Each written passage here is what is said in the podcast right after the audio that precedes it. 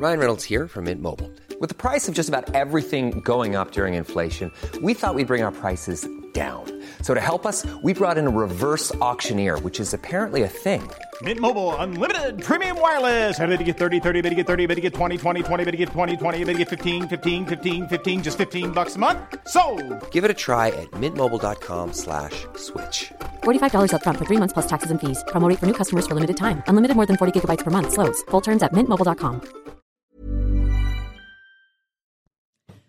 Bonjour à tous et bonjour à toutes. Bienvenue dans Punchline aujourd'hui sur CNews. Nicolas Hulot, entendu par la justice pour mineurs aujourd'hui. L'ancien présentateur télé et ex-ministre de l'écologie est accusé euh, de viol et agression sexuelle, notamment sur une femme qui était mineure au moment des faits. Autre affaire qui touche cette fois le nouveau ministre Damien Abad, là aussi accusé d'agression sexuelle. Il s'est défendu hier en mettant en avant son handicap qui rend selon lui impossible de telles accusations. On sera en ligne avec l'une de ses anciennes aides-soignantes qui était à, à ses côtés entre 2009 et 2012. Elle nous dira son niveau réel d'autonomie. Et puis on reviendra sur cette enquête pour traite des êtres humains et viol sur mineurs qui vise l'ancien patron du groupe d'assurance Assu 2000, Jacques Boutier, a été mis en examen avec cinq autres personnes. Enfin, les incivilités au, viol, au volant, elles explosent en France, notamment les infractions pour utilisation du téléphone portable au volant. Sans surprise, c'est en région parisienne que l'on parle le plus mal en voiture, mais c'est en Occitanie que l'on klaxonne le plus et en Rhône-Alpes que l'on injurie le plus les autres automobilistes. Voilà pour le programme de cette première heure. On est avec Jean-Sébastien Ferjou, directeur du site Atlantico. Bonjour Jean-Sébastien. Bonjour Laurence. Gabrielle Cluzel, directrice de la rédaction de Boulevard Voltaire. Bienvenue à vous. Et Jean Garrigue, président du comité d'histoire parlementaire. Bonjour Laurence. Bonjour. On va commencer par la polémique qui ne faiblit pas, donc autour de la nomination de Damien Abad, accusé d'agression sexuelle par deux femmes.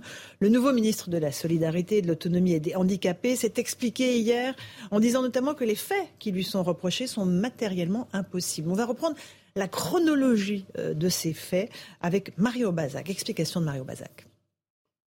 Une ancienne militante centriste accuse le nouveau ministre des Solidarités de l'avoir violée en 2011. Elle dit avoir eu avec Damien Abad une relation sexuelle d'abord consentie, puis contrainte. C'est ce que révèle le journal Mediapart.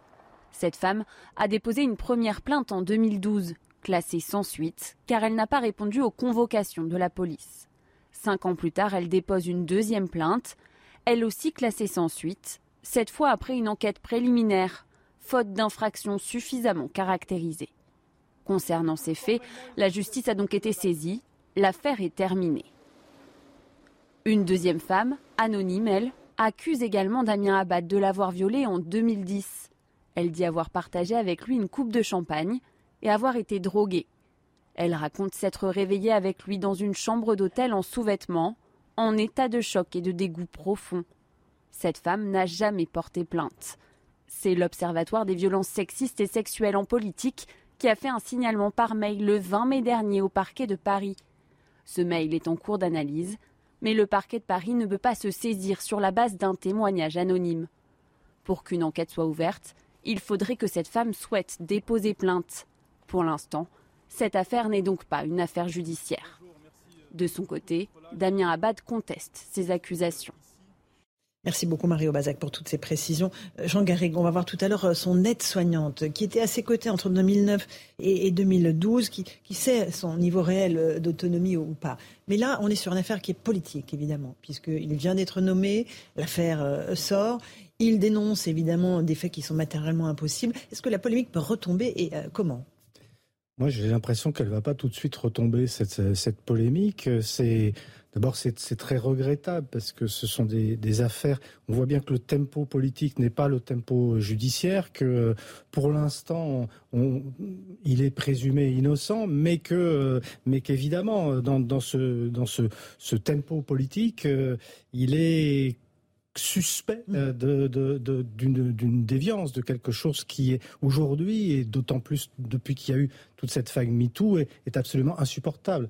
Et ce qui est très important, la première chose à dire, c'est qu'il faut maintenant euh, s'ouvrir de plus en plus aux paroles des victimes, écouter, et, écouter les victimes. Donc forcément, il est, il est pris en étau, enfin, dans, entre cette euh, incertitude judiciaire et ce, cette latence judiciaire, et puis euh, le, la, la, la précipitation du, politique.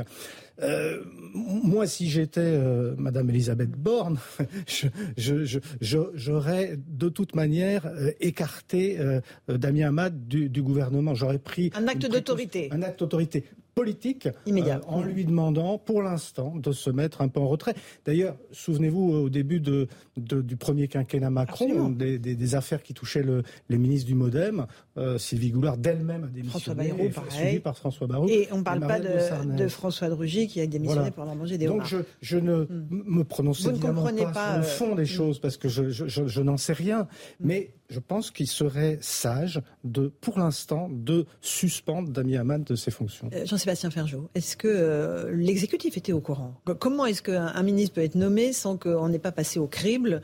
Alors euh, son patrimoine financier, euh, les feuilles d'impôt et aussi sa vie, euh, sa vie personnelle il est impossible de répondre euh, à quel degré il était au courant, parce que c'est une chose que d'avoir entendu des rumeurs, ça peut arriver dans un certain nombre de cas. Une rumeur, euh, comme son nom l'indique, ça n'est pas un fait avéré. Il ne s'agit pas là de là, dire... il s'agit de plaintes classées sans suite. Non, mais, mm. Oui, mais après, il y avait... Euh, vous savez, dans ces affaires-là, on est tous oui. d'une hypocrisie, enfin, tout le monde est d'une hypocrisie fantastique, parce qu'elles ne sont pas appréciées mm. totalement indifféremment de l'ensemble du contexte et de ce que les uns disent ou racontent sur les comportements. Alors après, ça n'est pas parce qu'on est lourdin qu'on est un violeur, et on peut être, euh, j'imagine, un violeur en étant euh, courtois euh, dans ses relations euh, sociales.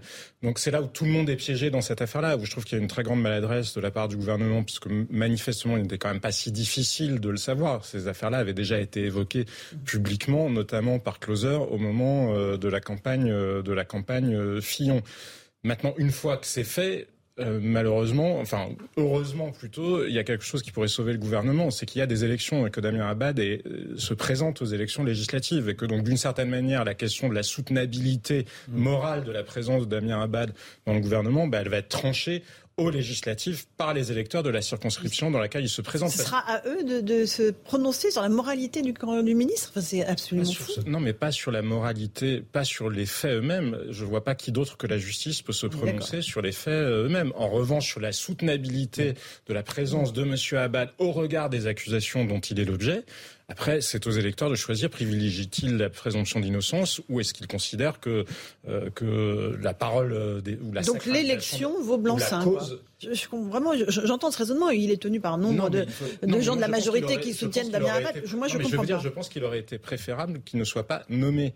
Maintenant, une fois qu'il est nommé, parce que là, c'est perdant-perdant, on perd sur tous les tableaux. On perd sur le terrain de la présomption d'innocence et on perd aussi sur le terrain de la cause des femmes. Et tout le monde, finalement, est instrumentalisé dans, dans l'affaire parce que je suis, enfin, c'est absurde d'imaginer que parce que M. Abad est ou n'est pas au gouvernement, euh, les violences faites aux femmes ou la cause, euh, pro, leur cause progressera en soi, et c'est souvent parce qu'on mélange ça et qu'on fait de cas symboliques qui sont par définition des cas particuliers, une politique, ça ne se construit pas sur des cas particuliers. Attends, Gabriel Cluzel, votre position à vous on peut, on peut être de fait étonné que euh, le, le, gouvernement ne l'ait pas écarté, puisque lui-même, Damien Abad, a dit, sauf erreur de ma part, que euh, à chaque fois qu'il passait euh, une étape dans sa carrière, eh bien, il était euh, rattrapé par cette histoire.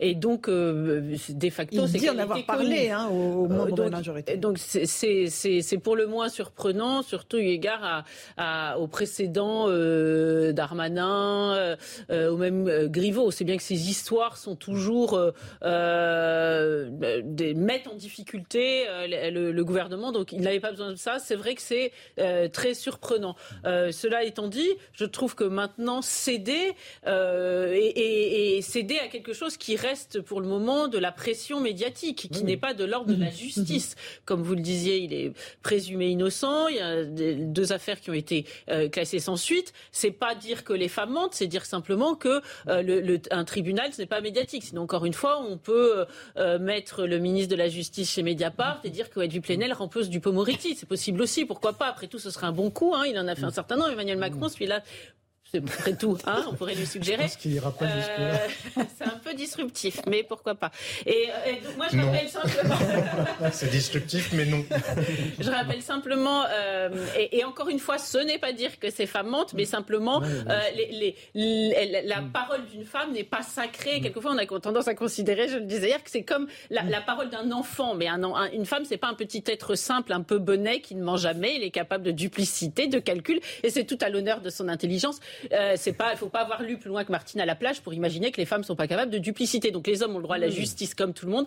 Je rappelle simplement une affaire euh, historique que vous devez connaître, Jean Garrigue. C'était au 19e, le lieutenant de la Roncière. Je ne sais pas si vous vous souvenez. C'est une espèce de bambochard qui était lieutenant à Saumur, qui avait tout contre lui. il y a une jeune fille très pure, une fille de colonel, qui l'accusait de l'avoir violée. Donc ce, ça a fait un barouf d'enfer. Il a été envoyé à Cayenne et s'est rendu compte des années après que la fille était amoureuse de lui et était, et était jalouse de lui parce qu'en fait, euh, elle était moins jolie que sa mère et lui faisait des compliments sur sa mère. Vous voyez donc que parfois les histoires sont plus complexes. Encore une fois, ça ne veut pas dire du tout que, dans le cas euh, précis, c'est mais encore une fois, ça veut dire que la justice doit faire son œuvre et qu'elle n'est pas toujours là où on Tout petit mot Jean et après Jean-Sébastien. C'est vrai qu'il y a des précédents. Par exemple, l'affaire Baudis, on se souvient des accusations qui ont été portées sur Dominique Baudis, qui étaient ignobles et qui n'ont jamais été prouvées, jamais avérées. Et il n'y a pas eu de, jugement, mais il y a eu un tribunal médiatique. Il a même été prouvé qu'elles étaient fausses. Hein. Il a été prouvé qu'elles étaient fausses. juste la même chose. Qui a eu des conséquences dramatiques, ce, ce tribunal médiatique. Effectivement, non seulement sur sa vie politique, mais sur sa vie privée. Mm. Mais la, question là maintenant, c'est celle. Toutes les accusations étaient infondées, absolument. Étaient infondées. absolument infondées. Mais la, la question là, c'est celle de la soutenabilité politique. Ce que mm. disait tout à l'heure Jean-Sébastien Ster, que euh, est-ce que c'est possible aujourd'hui, dans le climat médiatique d'aujourd'hui, dans le climat politique d'aujourd'hui, comme c'était un peu le cas pour, pour euh, de, euh, je me souviens de son prénom, François, François de Rugy pour la question du homard, mhm. qui à mon sens était une non-affaire, mais ça, ça peut se discuter.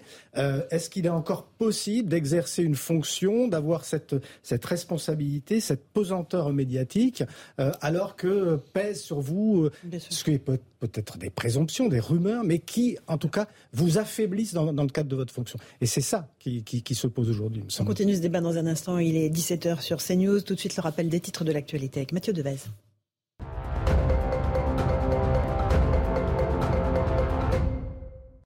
Les candidats aux élections législatives cette année sont 20% moins nombreux qu'en 2017 selon les chiffres publiés par le ministère de l'Intérieur. Au total, 6293 candidats sont sur la ligne de départ pour le premier tour le 12 juin. En moyenne, 11 personnes sont candidates dans chaque circonscription. Viktor Orban bloque toujours l'adoption d'un embargo européen sur le pétrole russe. Dans une lettre au président du Conseil européen Charles Michel, le Premier ministre hongrois estime très improbable un accord dans les prochains jours. Viktor Orban ajoute qu'il serait contre-productif de discuter de ce sixième paquet de sanctions avec les 27 en l'absence de consensus. En Ukraine, le métro de Kharkiv reprend du service après trois mois d'interruption. Le métro de la deuxième ville d'Ukraine a longtemps servi d'abri aux habitants contre les bombes. Trois stations situées dans le nord-est de la ville et toujours en proie aux tirs d'artillerie restent cependant fermées.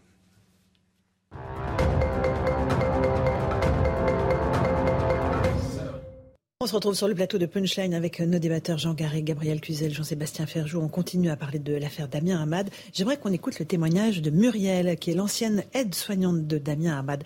Bonsoir à vous, madame. Merci beaucoup euh, d'accepter de répondre à nos questions. Vous êtes euh, à côté d'Olivier Madinier de CNews qui rend possible ce duplex.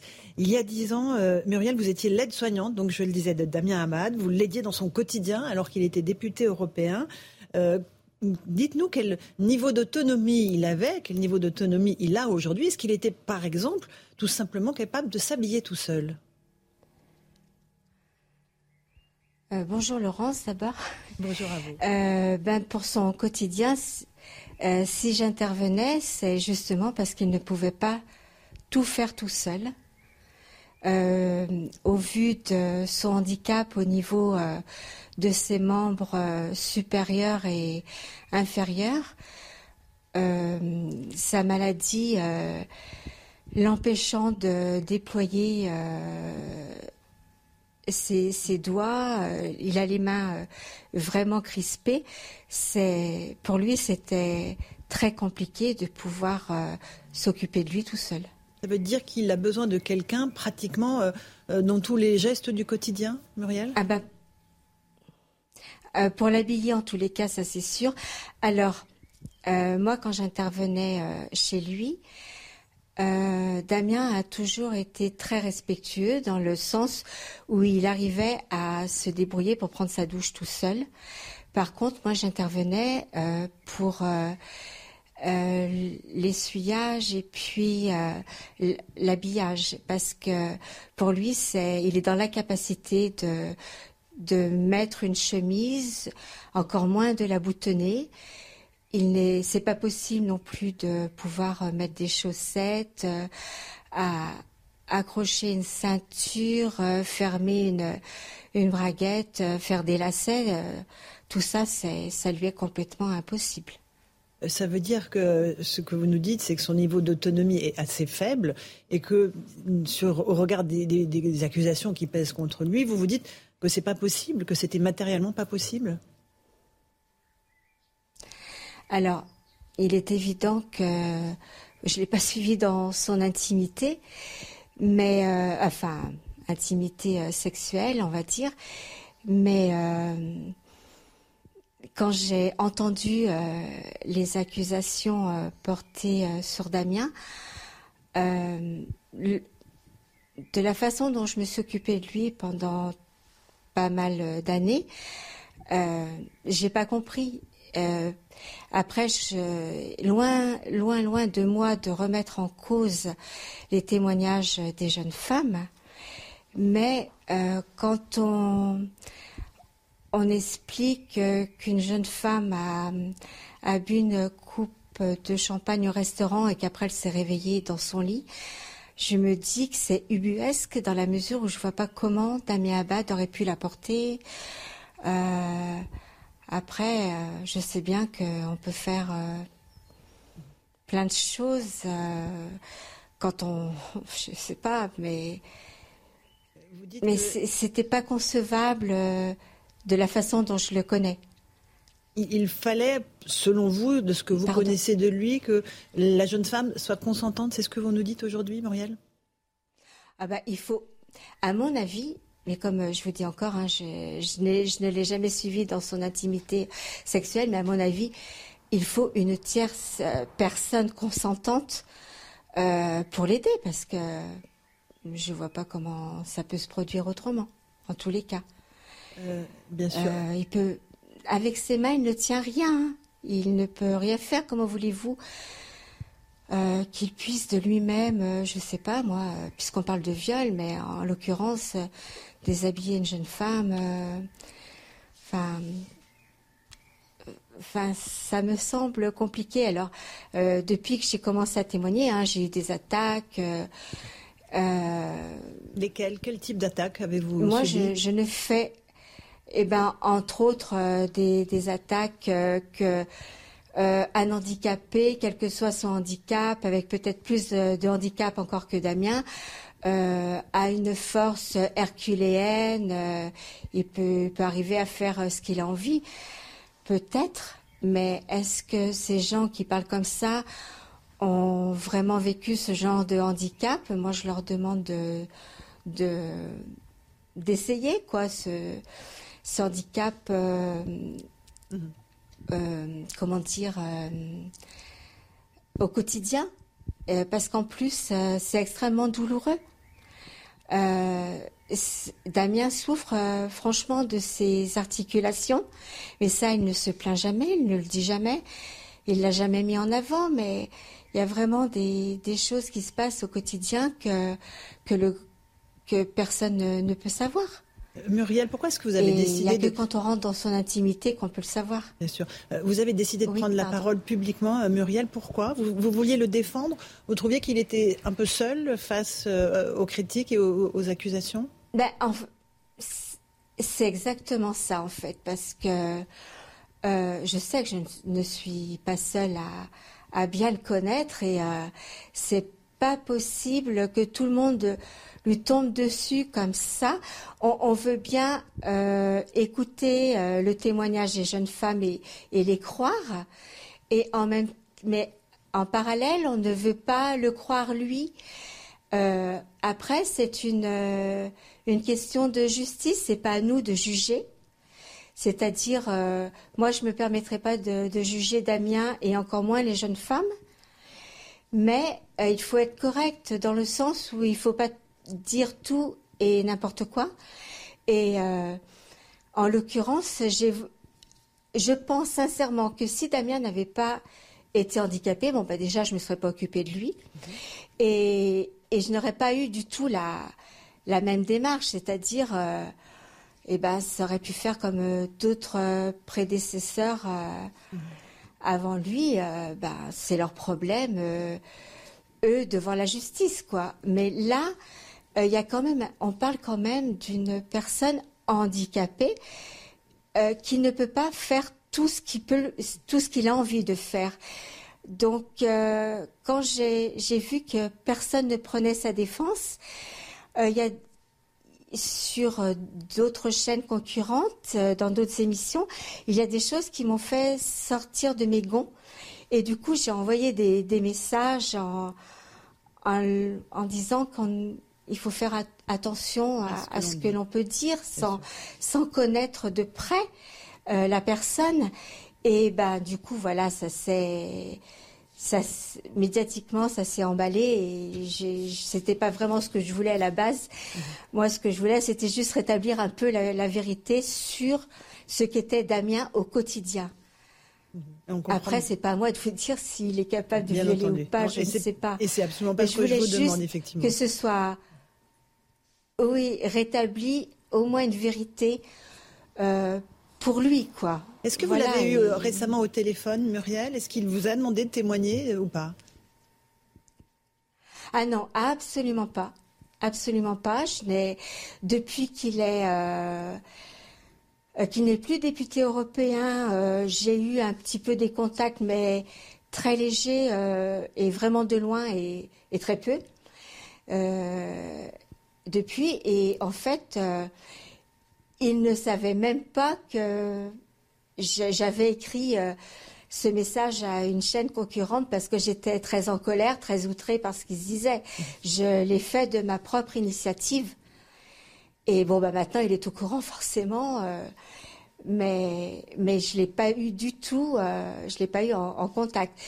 je l'ai juste félicité le jour de sa nomination en tant que ministre par Messenger parce que ça reste un ami.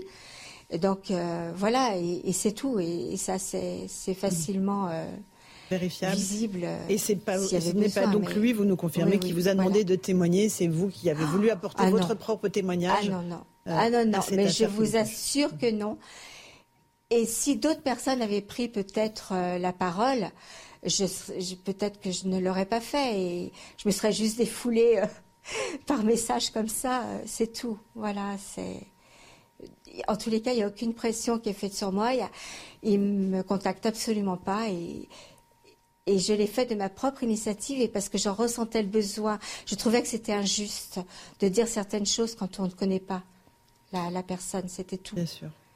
Mais écoutez, je vous remercie beaucoup, Muriel, euh, de nous avoir euh, dit ce que ben, vous, avez vécu, euh, évidemment, aux côtés de Damien Abad lorsque vous étiez son aide-soignante. Merci beaucoup à, Olivier Madinier qui est à vos côtés. Rien, Merci beaucoup, Madame, de, ce témoignage. On, voit, Jean Garrigue, la réalité de, du handicap de Damien Abad. Avec ce témoignage simple, bouleversant, sincère de, de, Muriel. là, il va falloir effectivement que soit la justice avance mm. ou que la, polémique s'éteigne. Ben, ça nous montre à quel point euh, ce que sont les risques justement du tribunal médiatique dans notre société de, surconsommation, d'information, de, de, rapidité euh, extrême de, l'information et du jugement euh, de, l'opinion. C'est un témoignage qui est quand même très, très émouvant, qui est assez assez troublant aussi parce que il a des accents de de, vérité. Donc c'est ça complique encore notre réflexion sur cette sur question on est tous d'accord ici pour dire de toute manière que sur le plan de la question judiciaire, on n'a absolument aucune euh, lumière, on n'a rien, on peut, peut rien se dire. Mais euh, on voit bien que moi, la, seule question que je me pose, vous voyez, à travers ce témoignage, c'est de me dire que ceux qui, euh, que, que, les journalistes qui ont sorti cette affaire, il me semble que c'était Mediapart, mais je, ne suis pas sûr, il me semble. je, je me demande pourquoi euh, puisque c'est un journalisme d'investigation, ils n'ont pas, par exemple, interrogé cette dame, parce qu'elle est quand même au, premier, au premier chef concerné. C'est quelqu'un qui a travaillé professionnellement euh, et qui a et, suppléé au handicap de Damien Hamad, donc elle peut apporter un témoignage. La preuve, elle nous le donne. Donc vous voyez, là, là, il y a un problème, euh, me semble-t-il, déontologique, mais c'est tout le problème de la, de la rapidité de l'information aujourd'hui, me semble-t-il. De temps en temps, il faut prendre le temps de s'arrêter. Voilà. Gabriel Guzel. Oui, mais ce témoignage nous montre euh, l'intérêt de la justice, précisément parce que c'est le travail de la justice de se pencher sur la nature du handicap, de faire venir témoigner des personnes euh, telles quelles pour euh, déterminer son degré d'autonomie, tel que vous le disiez, d'apprécier le, niveau de responsabilité. Et, et, ce qui est quand même préjudiciable, et là encore, ce n'est pas dire que Damien Abad a raison et que ces femmes ont tort, c'est pas du tout ce que je veux dire, c'est que on met tout sur la table ça devient une espèce de, grand euh, euh, feu d'artifice. Et, il faut quand même se rendre compte que euh, une fois que quelqu'un a, brûlé sur cette espèce de bûcher médiatique, il n'y a pas de retour en arrière. Et je crois que personne ne souhaite que ce genre de, pratique perdure. Donc c'est vrai que Mediapart, on, peut dire journalistiquement parlant, ils ont fait du beau travail sur, par, par, le passé aussi à de nombreuses occasions. Mais c'est cette espèce de lâcher euh, euh, de, général, à quelque chose de, profondément dérangeant. Ah, très en, un mot, Jean-Sébastien, en une minute sur ce que je crois que c'est à la justice de se prononcer parce que, enfin, on peut dans le témoignage en question, il y a des arguments qui peuvent être euh, combattus, comme d'autres qui peuvent être combattants, mais ça n'a aucun sens de se livrer nous à cette espèce de d'analyse en quelque sorte. C'est vraiment à la justice de le faire. Après, sur le travail de Mediapart, c'est qu'elle soit choisie tant qu'elle soit saisie. Pour l'instant, elle n'est pas saisie. Hein.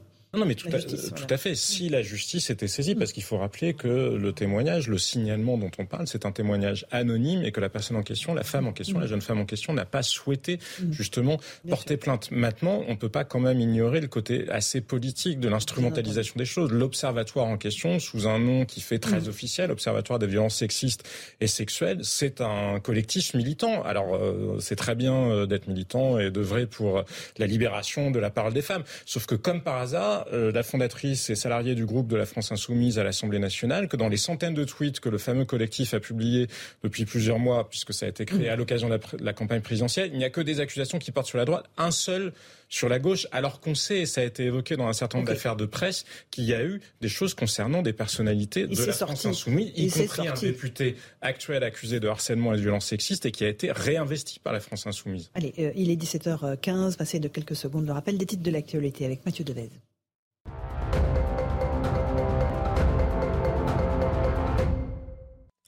La première réunion avec le gouvernement sur l'avenir de la Corse aura lieu après les élections législatives, selon le ministère de l'Intérieur. Au programme, l'évolution institutionnelle vers un statut d'autonomie qui reste à préciser. Gérald Darmanin était venu mi-mars dans l'île pour tenter d'apaiser la situation après deux semaines de manifestations suite à l'agression mortelle du militant indépendantiste Ivan Colonna. Face au cas de variole du singe, la vaccination recommandée. Trois cas ont été confirmés pour le moment en France. Alors pour limiter la diffusion du virus, la haute autorité de santé préconise la vaccination des adultes et des professionnels de santé qui ont été cas contact. 85 000 réfugiés ukrainiens accueillis en France après trois mois de conflit. Des chiffres issus de l'Office français de l'immigration et de l'intégration, l'indicateur le plus fiable pour mesurer le nombre de déplacés ukrainiens installés en France depuis le début de la guerre. Ces réfugiés bénéficient de l'allocation pour demandeurs d'asile.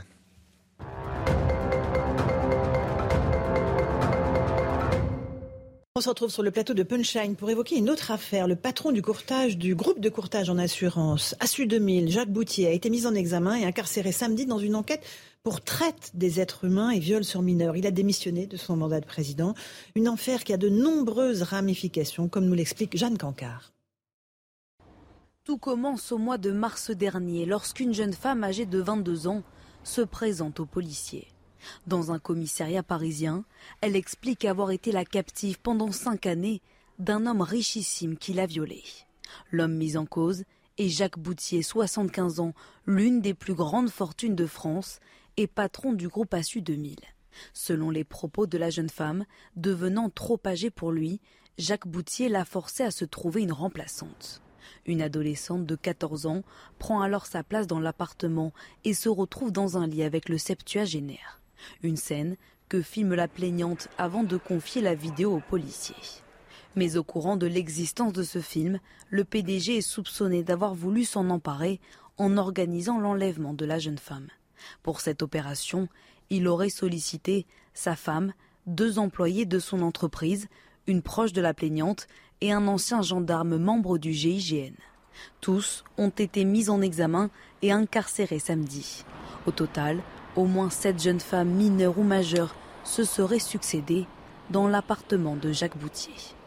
Voilà pour cette affaire absolument terrible avec des ramifications, je le disais, euh, Jean Garrigue. On a, on a peine à imaginer que dans notre pays, il y ait des ados de 14 ans qui soient séquestrés, violés par, euh, euh, et mis sur un réseau de prostitution par des, par des mafieux. C'est une affaire qui laisse pantois, plus quelqu'un de, de, bien intégré dans la société, comme ce, PDG de 75 ans, qui a tout un parcours de, d'hommes d'affaires, de self-made man, etc. Et puis qui se livrent. Alors ça, c'est évidemment euh, pas du tout euh, une excuse ou, quoi que ce soit, parce que ça peut arriver dans, dans, tous les milieux. Mais, mais là, on a, on a quelque chose qui, qui relève presque de la de, de, l'esclavage. Euh, de, enfin, c'est on, on, reste pantois, un ancien du GIGN qui, qui, qui prête la main à un enlèvement.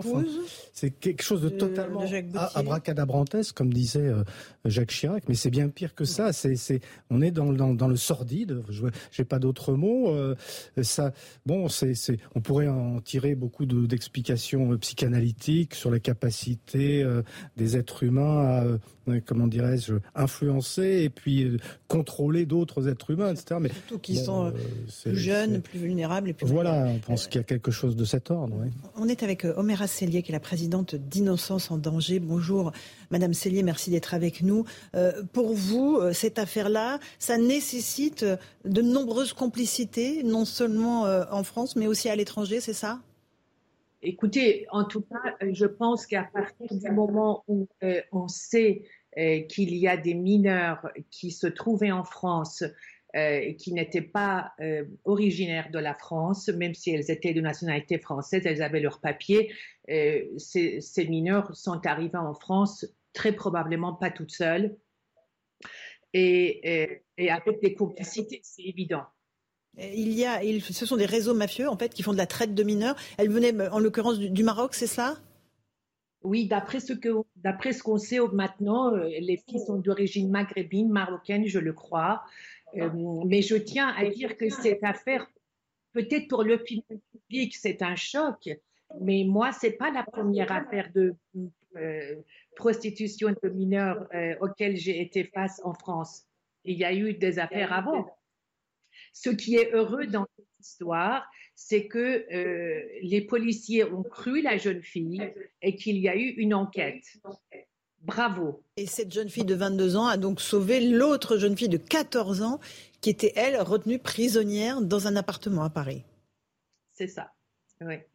Et il, faut que la parole donc euh, de, de, ces jeunes victimes soit entendue. Vous, vous battez pour cela, évidemment? Oui, tout à fait. Et je voudrais, on pourrait tirer une leçon de, cette affaire et se dire que lorsque les policiers font leur travail, lorsqu'on écoute les victimes, et on arrive à des choses euh, que le contraire ne permettrait pas. Et pour moi, c'est très, très important. Juste comme maintenant, on n'a pas eu cette chance. Quel conseil vous pourriez donner euh, aux victimes, euh, Omer Asselier? Qu'est-ce que vous faites, vous, à Innocence en danger, pour les aider? Écoutez, je ne peux pas rentrer dans les détails de comment on aiderait les victimes euh, des, réseaux de proxénétisme parce que c'est pas les mêmes, le même contexte qu'une victime d'inceste ou victime d'un prof, etc.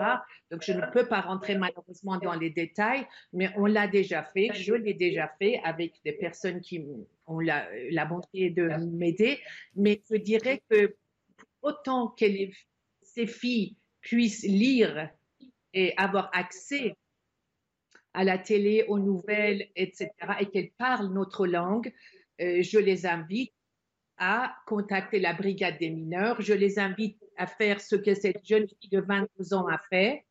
Euh, encore faut-il qu'elles aient accès et qu'elles aient le, réflexe de le faire. C'est pas évident. Mhm. C'est pas évident. Merci beaucoup, Omer Asselier, présidente d'Innocence en danger. Je renvoie à votre association, j'imagine, qui présente sur Internet euh, pour toutes euh, les, informations euh, supplémentaires. Gabriel Cluzel, là, on est face à, l'horreur, évidemment, avec un réseau organisé, un ancien du GIGN, la femme du PDG également mise en examen. ça glace le sang. C'est terrifiant et euh, euh cela montre que euh, il y a des réseaux euh, dans notre pays visiblement qu'on ne soupçonne pas et, et, et, bien bien organisés et, et, proprement terrifiants. Moi, ce que je vois, c'est que qui sont finalement ces, ces, ces petites victimes hein, On est entre la prostitution et l'esclavage, pardon, mais quand on retire mmh. quelqu'un de la circulation de cette façon-là, c'est de l'esclavage sexuel. Voilà. eh bien elles sont euh, euh, souvent d'origine étrangère parce que évidemment euh, on est plus vulnérable quand on n'est pas chez soi. Les parents ne se demandent pas ce qu'on est devenu. On n'a pas ces mille fils qui, qui, qui, nous rendent connus dans notre pays. Donc parfois on a tendance à, se dire c'est toujours vertueux les phénomènes migratoires, le fait de laisser nos frontières ouvertes, de pas trop savoir qui est là. On sait que les mineurs isolés, on ne sait pas très bien combien il y en a sur notre sol. Il faut voir que ça peut avoir des effets délétères sur ces mineurs aussi, puisque de ce fait, ils, ils peuvent être la proie de toutes sortes de réseaux puisqu'ils sont hors des radars. Ce sont euh, des enfants qui n'ont pas d'existence finalement. Et donc euh, euh, tout cela est à mon avis il est important de le signaler. il est important de, de, de, faire la lumière. Si effectivement justice est faite, tant mieux. Ces jeunes filles ont été écoutées et, et, aussi on a des moyens modernes parce que le, fait qu'elle ait pu les enregistrer, ça c'est les téléphones portables qui, qui permettent ça. Autrefois, ça n'aurait pas été le cas et ça aurait été plus difficile. ça aurait été la parole de cette jeune fille contre la parole de cet homme peut-être. Et là, là évidemment, ces moyens modernes permettent de les confondre et il est mm. heureux que la police les ait entendus. Jean-Sébastien Ferjou.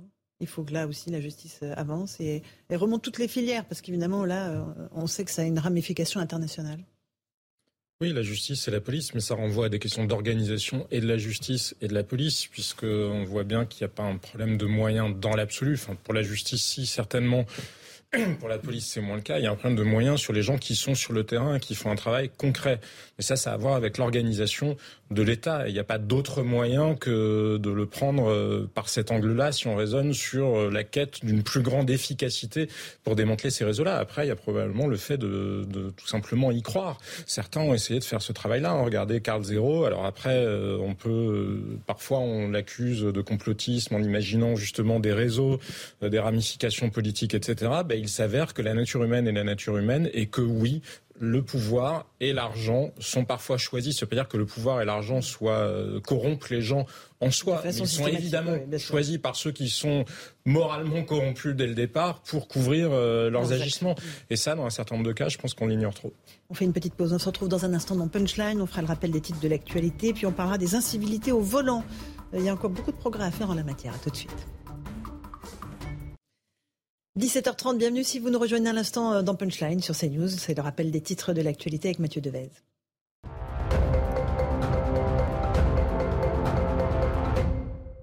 La demande de semi-liberté d'Alain Ferrandi rejetée en appel, sa requête avait été acceptée en première instance le 24 février, mais le parquet national antiterroriste avait fait appel.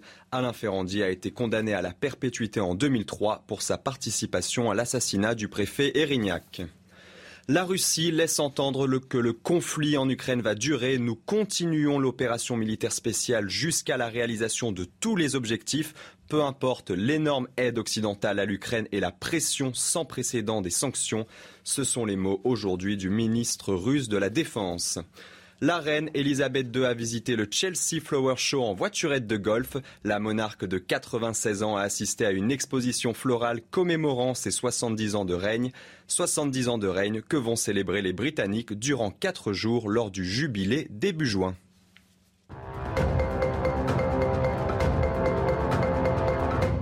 De retour sur le plateau de Punchline avec Jean-Sébastien Ferjou, Gabriel Cluzel, Jean Gareg nous a rejoint Pierre Chasseret. Bonjour directeur général 40 millions d'automobilistes. On a le plaisir de vous voir régulièrement dans la matinale de Romain Desarbres. On va parler de l'incivilité au volant. Il y a une étude de la Fondation Vinci Autoroute pour Ipsos qui montre que 74% des Français utilisent leur téléphone portable au volant. Évidemment, euh, ce n'est pas génial et les champions de France sont sans surprise les Parisiens. Explication de Mathilde Moreau des conducteurs pas toujours très prudents sur le périphérique parisien. Et ça se confirme dans le dernier baromètre Ipsos pour la Fondation Vinci Autoroute. Les franciliens sont les champions des mauvaises habitudes au volant. Ce matin, certains le reconnaissent. Euh, oui, je râle, mais j'essaie de râler tout seul. C'est les gens qui crient, qui mettent les mains, les doigts d'honneur et tout ça, quoi. Donc, euh, on a l'habitude maintenant. C'est le klaxon et euh, les nerfs et les gestes, voilà. Les conducteurs d'Île-de-France sont suivis de près par les automobilistes de l'Occitanie, les rois du klaxon, et de la région Auvergne-Rhône-Alpes, les premiers à injurier au volant. Plus globalement, les mauvais comportements en voiture augmentent de nouveau en France après avoir diminué pendant la crise sanitaire et les confinements. 65% des Français déclarent avoir déjà insulté un autre conducteur. Près des trois quarts indiquent utiliser leur téléphone au volant. Malgré ces mauvais résultats, ils sont tout de même 97% à donner une évaluation positive à leur conduite. Là, on est, ils se jugent très très bien, les Français. Pierre Chasseret, qu'est-ce qui se passe au volant là? Il y a un véritable relâchement des comportements? J'aime pas trop le, le, fameux relâchement des comportements. Moi, je pense un peu comme la Cour des comptes. Euh, on pense à l'association 40 millions d'automobilistes, Laurence, qu'on a, on est en faillite sur le modèle de sécurité routière. La France, c'est quoi? C'est du radar. Voilà. On va faire simple. Hormis du radar, on fait rien. Hormis parler de vitesse. Et des ronds-points et des godades. Voilà. 58% des excès de vitesse, c'est entre 1 et 5 km heure au-dessus. Mais c'est pas grave. On, continue, on continue à taper fort sur les Français. C'est pas le bon axe. Non, mais ça explique pas les incivilités. Mais bien sûr. Parce que le bon axe, c'est ça. Il faut pas se tromper.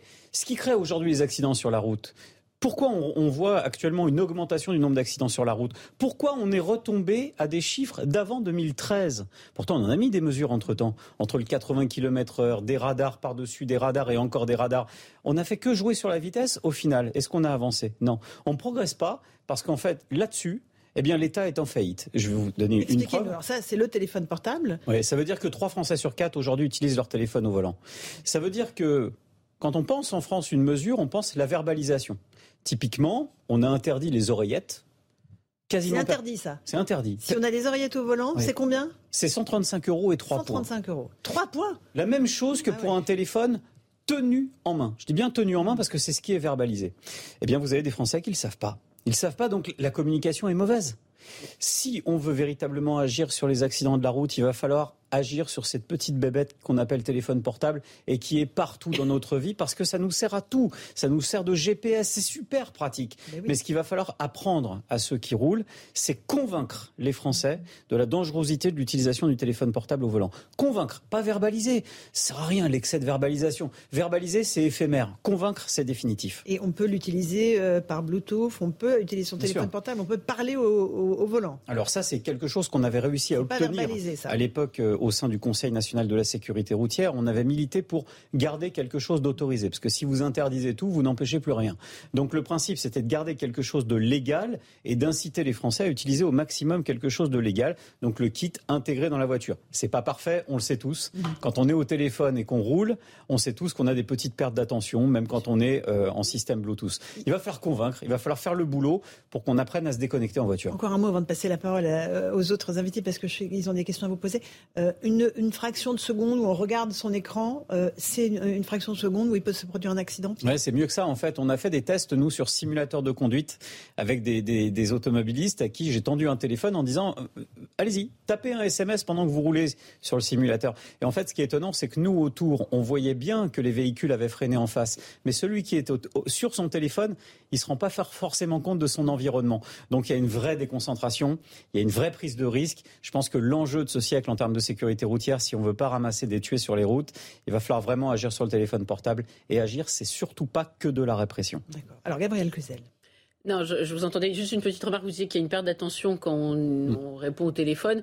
Euh, à ce moment-là, il faut dire aux gens d'arrêter de, s'engueuler en voiture aussi, parce que là, il y a une perte d'attention. Il faudrait interdire de parler en voiture. Vous voyez, ça, ça devient euh, quand ah, même. Dans la voiture, quand ils s'engueulent dans la voiture. ok, d'accord. Je croyais entre voitures. Ah, non, non, mais les, uns et les autres. Non, et voilà, les enfants qui braillent à l'arrière, etc. Non, euh, cela dit, j'entends tout ce que vous dites, mais euh, c'est vrai que le téléphone, c'est très compliqué de pas l'utiliser, et notamment quand on a des enfants. J'entends, j'ai écouté votre reportage sur les gens en Qui seraient plus désagréable qu'ailleurs, par exemple. C'est pas ça. C'est pas parce que tous les gens euh, de mauvais poil, tous les ronchons se concentrent. Ah, y en a pas mal. Ont décidé. Non, mais pourquoi On peut analyser aussi. C'est parce ah, que la circulation est déplorable. Quand vous êtes dans les embouteillages, alors je veux pas euh, remettre tout sur Anne Hidalgo et autres, mais il y a aussi une responsabilité de, du gouvernement. Il faudrait peut-être euh, faire en sorte que les, voitures puissent circuler, parce que quand, quand, vous, quand vous arrivez en retard, que vous devez prévenir vos enfants, votre employeur, votre prof, votre mari, que sais-je, eh bien, c'est à ce moment-là que vous êtes tenté de prendre votre téléphone. C'est à ce moment-là que vous êtes tenté d'engueuler le gars qui, n'avance pas devant.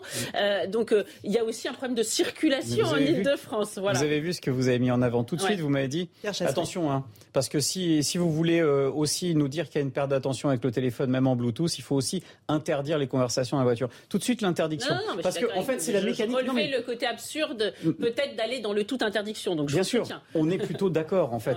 Mais c'est marrant parce que cette réaction participe du modèle français. Mhm. C'est-à-dire que nous, en France, tout de suite, on pense l'interdiction pure et simple. Non, on ne peut pas tout interdire. Tout interdire, c'est le meilleur moyen d'avoir des pratiques qui sont totalement euh, dangereuses. Mhm. Donc, il faut autoriser ce qu'il y a de plus sécurisant ou de moins dangereux, tout en ayant bien conscience, tout en ayant bien conscience que ça reste, ça reste plus dangereux qu'être parfaitement attentif sur la route, c'est une évidence. Mm, mm. Mais quand on a nos enfants qui braillent à l'arrière, comme vous le dites, je suis papa de trois enfants, hein, donc je connais. Oui, effectivement, de temps en temps aussi, on a des comportements dangereux. Quand il faut ramasser le doudou qui est tombé parce qu'il y a le petit qui hurle derrière, c'est dangereux aussi. Mais on le sait. On le sait. Le téléphone portable, le problème, c'est que c'est un doudou en permanence qui tombe. Jean-Sébastien Ferjou, peut-être une question?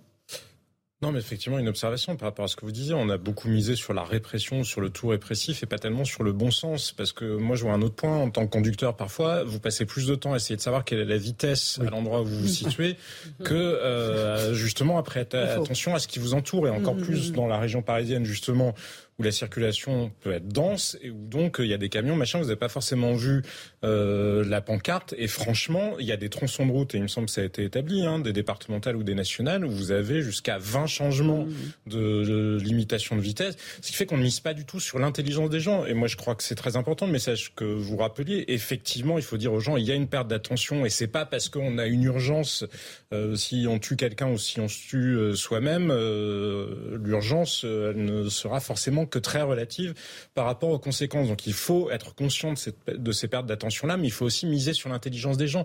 Et c'est jamais ce qu'on fait. Regardez les 80 km heure, c'était absurde. Il y a des ah, tas d'endroits de route sur les réseaux départementaux notamment où il est dangereux de rouler même à 80 km heure et d'autres endroits où il est moins dangereux euh, de le faire. Il vaudrait mieux une meilleure formation des automobilistes et miser plus sur l'intelligence et peut-être prendre en compte aussi l'état des voitures. Non, c'est parce qu'on s'est trompé. En fait, sur le 80 km heure, l'État s'est trompé une nouvelle fois. Ils ont confondu ils ont confondu la vitesse qui sera une vitesse conseillée avec une vitesse maximale autorisée. C'est-à-dire quand on a voulu abaisser la vitesse à 80 et qu'on a dit aux Français il faut rouler à 80. Non, non.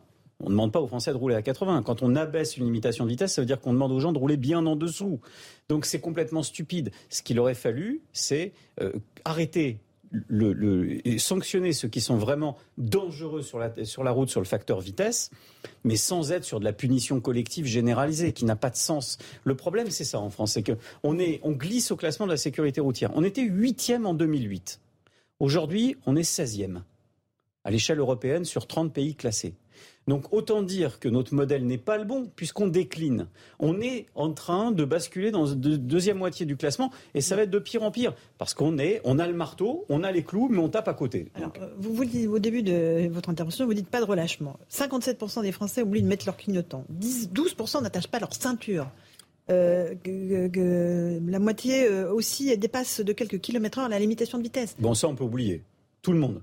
Vous me dites la moitié, moi je vais vous dire franchement, 100%. 100%. 100%. Il n'y a personne qui se retrouve qui va. Et les clignotants, ça c'est le problème du. du... c'est une évidence, mais c'est pas du relâchement. Depuis que je suis petit, je, vois certains automobilistes qui oublient ah, leurs clignotants. Le problème, c'est qu'en fait, Laurence, très souvent, on considère nous qu'on est plutôt un bon conducteur et que tous les autres sont mauvais. Sauf que tout le monde considère la même chose. La réalité, c'est qu'on est des êtres humains, on est faillible, on n'est pas parfait. Quelquefois, on fait des bêtises, mais sur la route, on ne repère que celui qui fait des bêtises. Globalement, on a calculé, on a 85% d'automobilistes raisonnables sur les routes et 15% qui ont décidé de faire n'importe quoi. Sanctionnons les 15%, laissons tranquilles les 85%. Jean Garrigue. Il y aurait tellement de choses à dire. Je suis un banlieusard, je prends souvent ma voiture et je, sais ce que c'est que les difficultés. Les absurdités, par exemple, vous avez le, tunnel de Saint-Cloud qui est maintenant limité à 70 km heure. Vous venez, vous êtes à 110 km heure. Résultat, depuis que cette limitation absurde a été, euh, a été imposée, vous avez à chaque fois des bouchons, de l'accordéon et bien souvent des, accidents. Euh, L'importance euh, du, smartphone, ça c'est une évidence, parce que vous, vous très souvent, si vous voyez une voiture qui, qui zigzague un peu, qui a un comportement un peu anormal, qui freine un peu trop vite, vous, vous, passez à la hauteur et vous voyez que le type est en train de, ou la, dame, en train de, de, taper sur son smartphone. De, souvent, des types. Mais il y a une nouvelle délinquance aussi routière euh, dans les villes, justement. Ils s'écrivent qu'entre eux, hein. ils n'ont pas d'épouse, pas de maîtresse. Et qui, moi, aujourd'hui, me, me, stupéfie, enfin, je pense que ça stupéfie tous, tous les Parisiens, c'est tout ce qui a trait aux, trottinettes et au vélo, parce mm. que c'est, ça devient du délire, le, le pari d'Anne Hidalgo. Là, je ne sais pas, euh, que, moi, moi, je pense que là, où, là, pour le coup, il faudrait faire preuve. Alors peut-être vous, vous, êtes, je sens que vous êtes plutôt dans la pédagogie, je, comprends très bien, mais je pense que là il y a une pédagogie de, de, ces nouveaux euh, modes de, transport qui, qui s'imposent. Parce que une règle, une règle, c'est un équilibre, un équilibre entre un volet répressif et un volet de pédagogie. On est d'accord. Pour ce qui est des déplacements à trottinette ou à bicyclette actuellement dans les grandes villes, parce que ça touche pas que Paris, il n'y a pas de volet répressif ou tellement peu il n'y a pas aujourd'hui de peur de la sanction de la part de ces usagers. Au final, on se retrouve avec une accidentalité qui repart à la hausse. Alors, moi j'ai envie de dire, quelquefois la faute revient à l'automobiliste qui était au téléphone. Mais celui qui est sur un vélo doit avoir conscience de sa vulnérabilité. Il n'a pas de carrosserie, il n'a rien pour le protéger. Donc même si c'est l'autre qui a fait une erreur, il faut qu'il s'en prémunisse. Quand je vois des cyclistes avec des casques sur les oreilles en ville, ça, me laisse pantois. Je me dis qu'ils mettent leur vie en danger. Ils remettent leur vie entre les mains des autres usagers puisqu'ils n'entendent plus rien. Un dernier mot, Jean-Sébastien Ferjou, à Pierre Chasseret je crois que c'est très bien. Effectivement, il y a la répression, ça fait partie de tous les systèmes où il y a des règles. Il faut bien un moment constater si la règle n'a pas été respectée. Mais il y a aussi la responsabilité des responsables de, de, de, des routes. Et quand on voit la manière dont Paris a été organisé, notamment sur l'intersection entre les voies cyclistes. Oui, mais Paris n'est pas la France. Attention, on est regardé Paris par pas... nombreux, oui, mais, vous constaterez qu'il n'y a jamais de responsabilité parce qu'il y a quand même des morts, il y a quand même des blessés, mais personne n'est jamais responsable. Je me souviens très bien d'une interview il y a quelques temps, quelques mois, ça devait être à l'automne dernier, du responsable responsable de la voirie euh, à Copenhague au Danemark qui disait mais si un Danois avait fait ça, ce qu'a fait la mairie de Paris en termes justement de mise en danger des automobilistes comme des cyclistes avec euh, des choses qui n'ont strictement aucun sens, ils auraient été sanctionnés politiquement. Là, personne, strictement personne n'est sanctionné parce que c'est ça aussi le principe de responsabilité. Un dernier mot, Pierre? Oui, oui, je voudrais juste euh, insister sur le fait que certes, les automobilistes n'ont pas toujours un comportement vertueux sur le téléphone, mais je pense que l'État a une réelle responsabilité là-dedans et que, au lieu de dénoncer systématiquement le comportement des automobilistes, ce serait bien aussi qu'on regarde ce qui se passe du côté des cyclistes et de l'usage du téléphone mobile, parce que c'est pas beaucoup mieux. Vous n'avez pas tort, absolument. Allez, il est 17h45, on est en direct sur CNews. Le rappel des titres de l'actualité avec Mathieu Devez.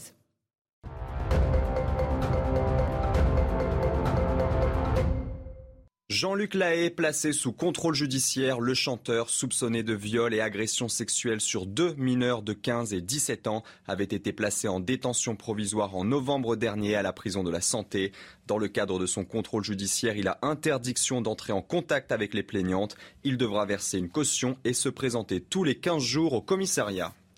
L'autorisation du burkini dans les piscines municipales grenobloises désormais entre les mains de la justice. Le préfet de l'Isère a déposé un recours qui sera examiné demain. Le 16 mai, la ville de Grenoble a adopté un règlement autorisant la baignade seins nus ou en burkini dans les piscines municipales. La CGT et ses alliés appellent à la mobilisation le 7 juin pour dénoncer la situation dans les hôpitaux. Neuf organisations représentant les soignants réclament des hausses de salaire et d'effectifs. Essorées par le Covid et déçues par le Ségur de la Santé, ces organisations affirment que l'horizon apparaît plus sombre que jamais avec des services d'urgence qui ferment ou restreignent l'entrée.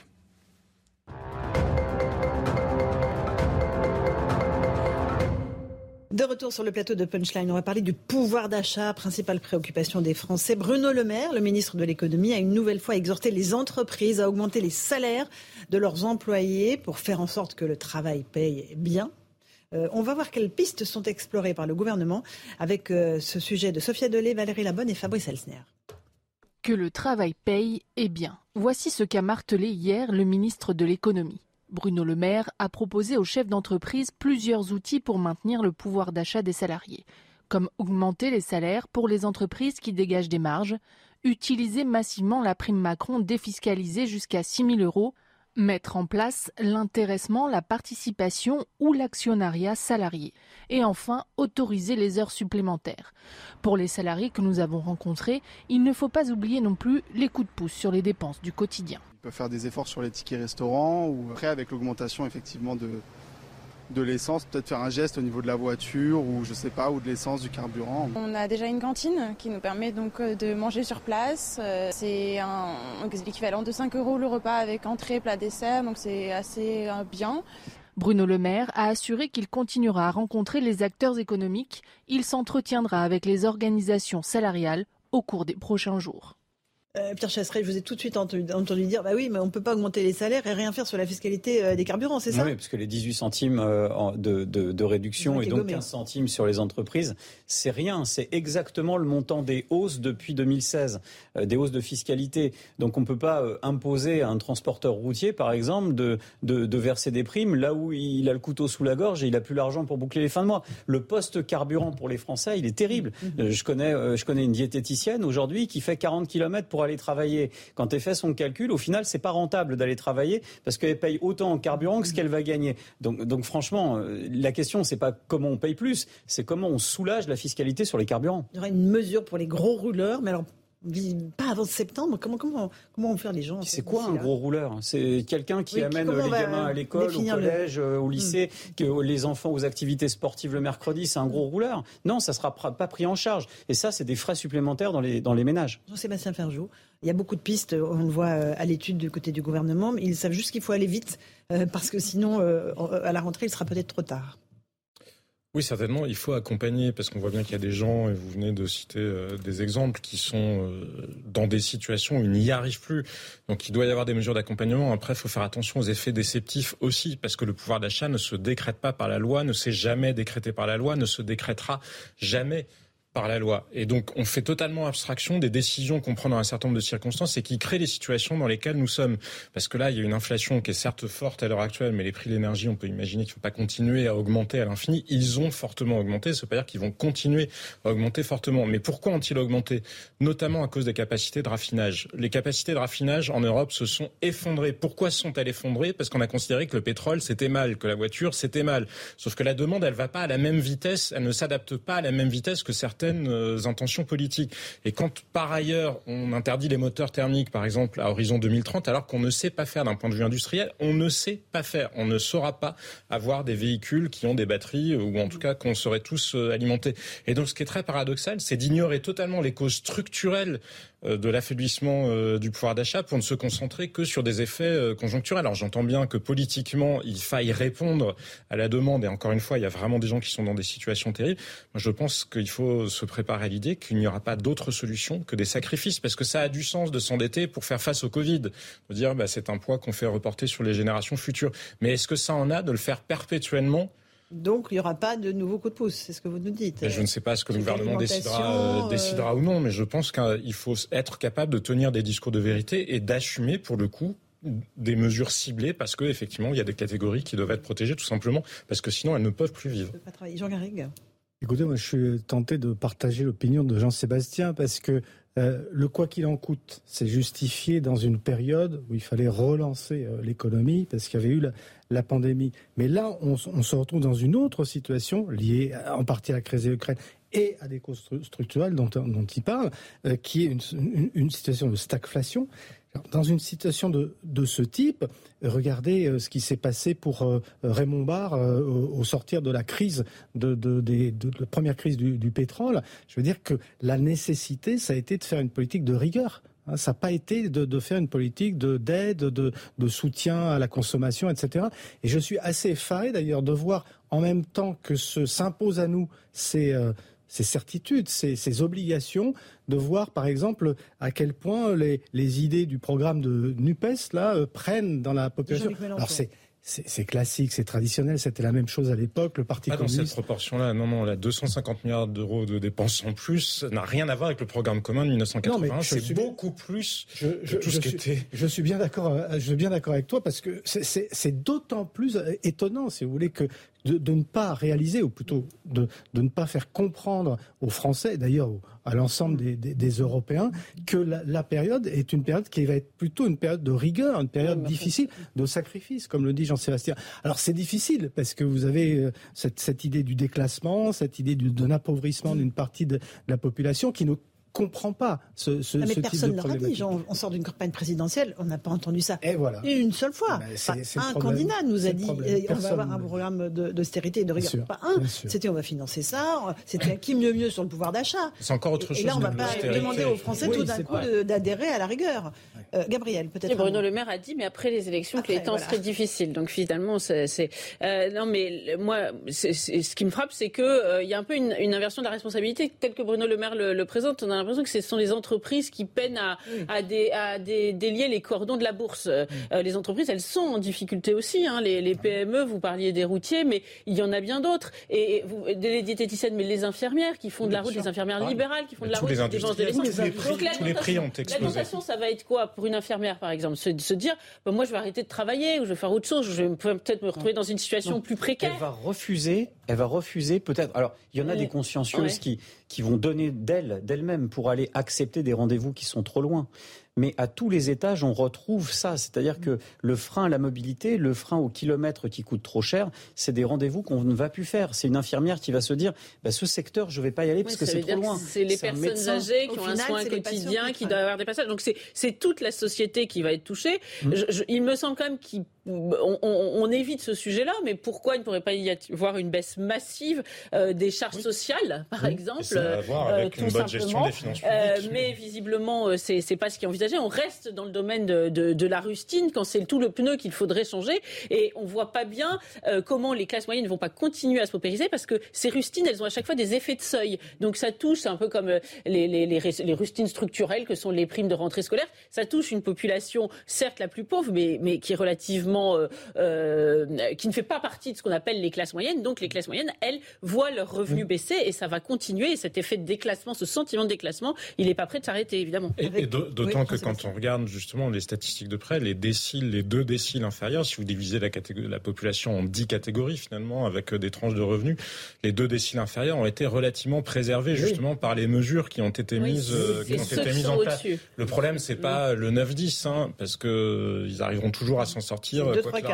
non mais voilà. Ah Et ce sujet, enfin Gabriel a absolument raison de le dire. À force de ne jamais faire de réformes structurelles, à force de n'être que dans les effets d'annonce et dans les signaux envoyés à telle ou telle catégorie de l'électorat, comme si être social, c'était, il suffisait euh, finalement d'en brandir euh, l'étendard, mais on se retrouve dans une situation qui pénalise très fortement les classes moyennes et notamment les classes moyennes inférieures. Jean Garrig, c'est une idée euh, qui est vieille comme le monde, mais tant que l'assistanat rapportera plus que le travail, il y aura un problème évident sur ces classes-là.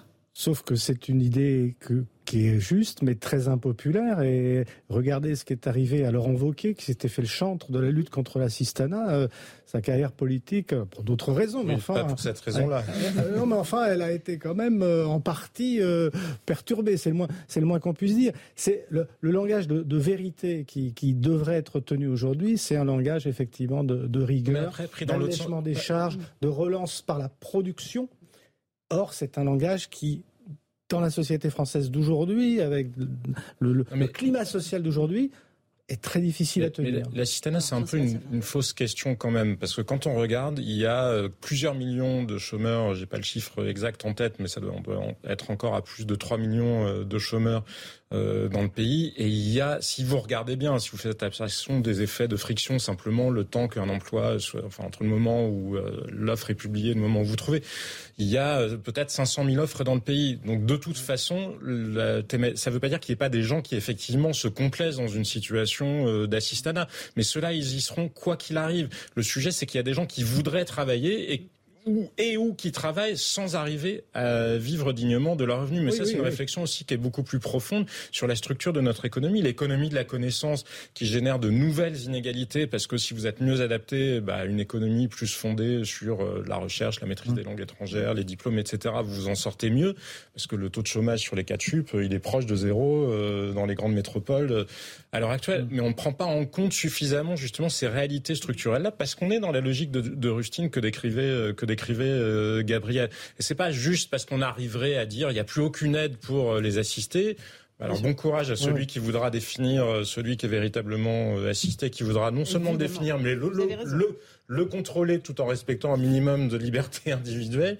Non, mais c'est l'idée que le travail doit payer, doit bien payer. C'est le prendre dans l'autre sens. Parce que vous savez, sur le revenu universel, il y a beaucoup d'études qui ont été menées en Finlande, dans un certain nombre de pays, en Californie. Et ce qui est très intéressant, c'est que quand vous aidez les gens, ils se remettent à travailler et que c'est bon pour l'entrepreneuriat. Parce que le travail, ça donne aussi un sens à la vie. Contrairement à ce que nous explique, et c'est pas du tout le revenu universel à la Benoît Hamon, qui lui a l'impression que le travail, c'est euh, une aliénation, en quelque sorte, ou comme euh, probablement une partie de la NUPS. Non, il y a beaucoup de gens qui ont envie de travailler parce qu'ils ont besoin de revenus, mais aussi parce que tout simplement ça donne un sens à leur vie. Et toutes ces questions-là, finalement, et toute l'adaptation de la société bah, à ces nouvelles configurations économiques, on en discute très peu, on y réfléchit très peu. Alors certainement pas dans la dernière présidentielle. Eh ben, on, verra si euh, c'est mis sur la table dans, les prochains mois euh, par le gouvernement. Merci beaucoup euh, Jean Garry, Pierre Chasseret, Gabriel Cluzel, Jean-Sébastien Ferjou pour cette première heure de Punchline. On se retrouve dans un instant sur Europe 1 et sur CNews pour la suite de l'actualité. À tout de suite. Il est 18h, bienvenue si vous nous rejoignez à l'instant dans Punchline, dans un instant de nos débats. Mais tout de suite, c'est le rappel des grands titres de l'actualité avec Isabelle Piboulot.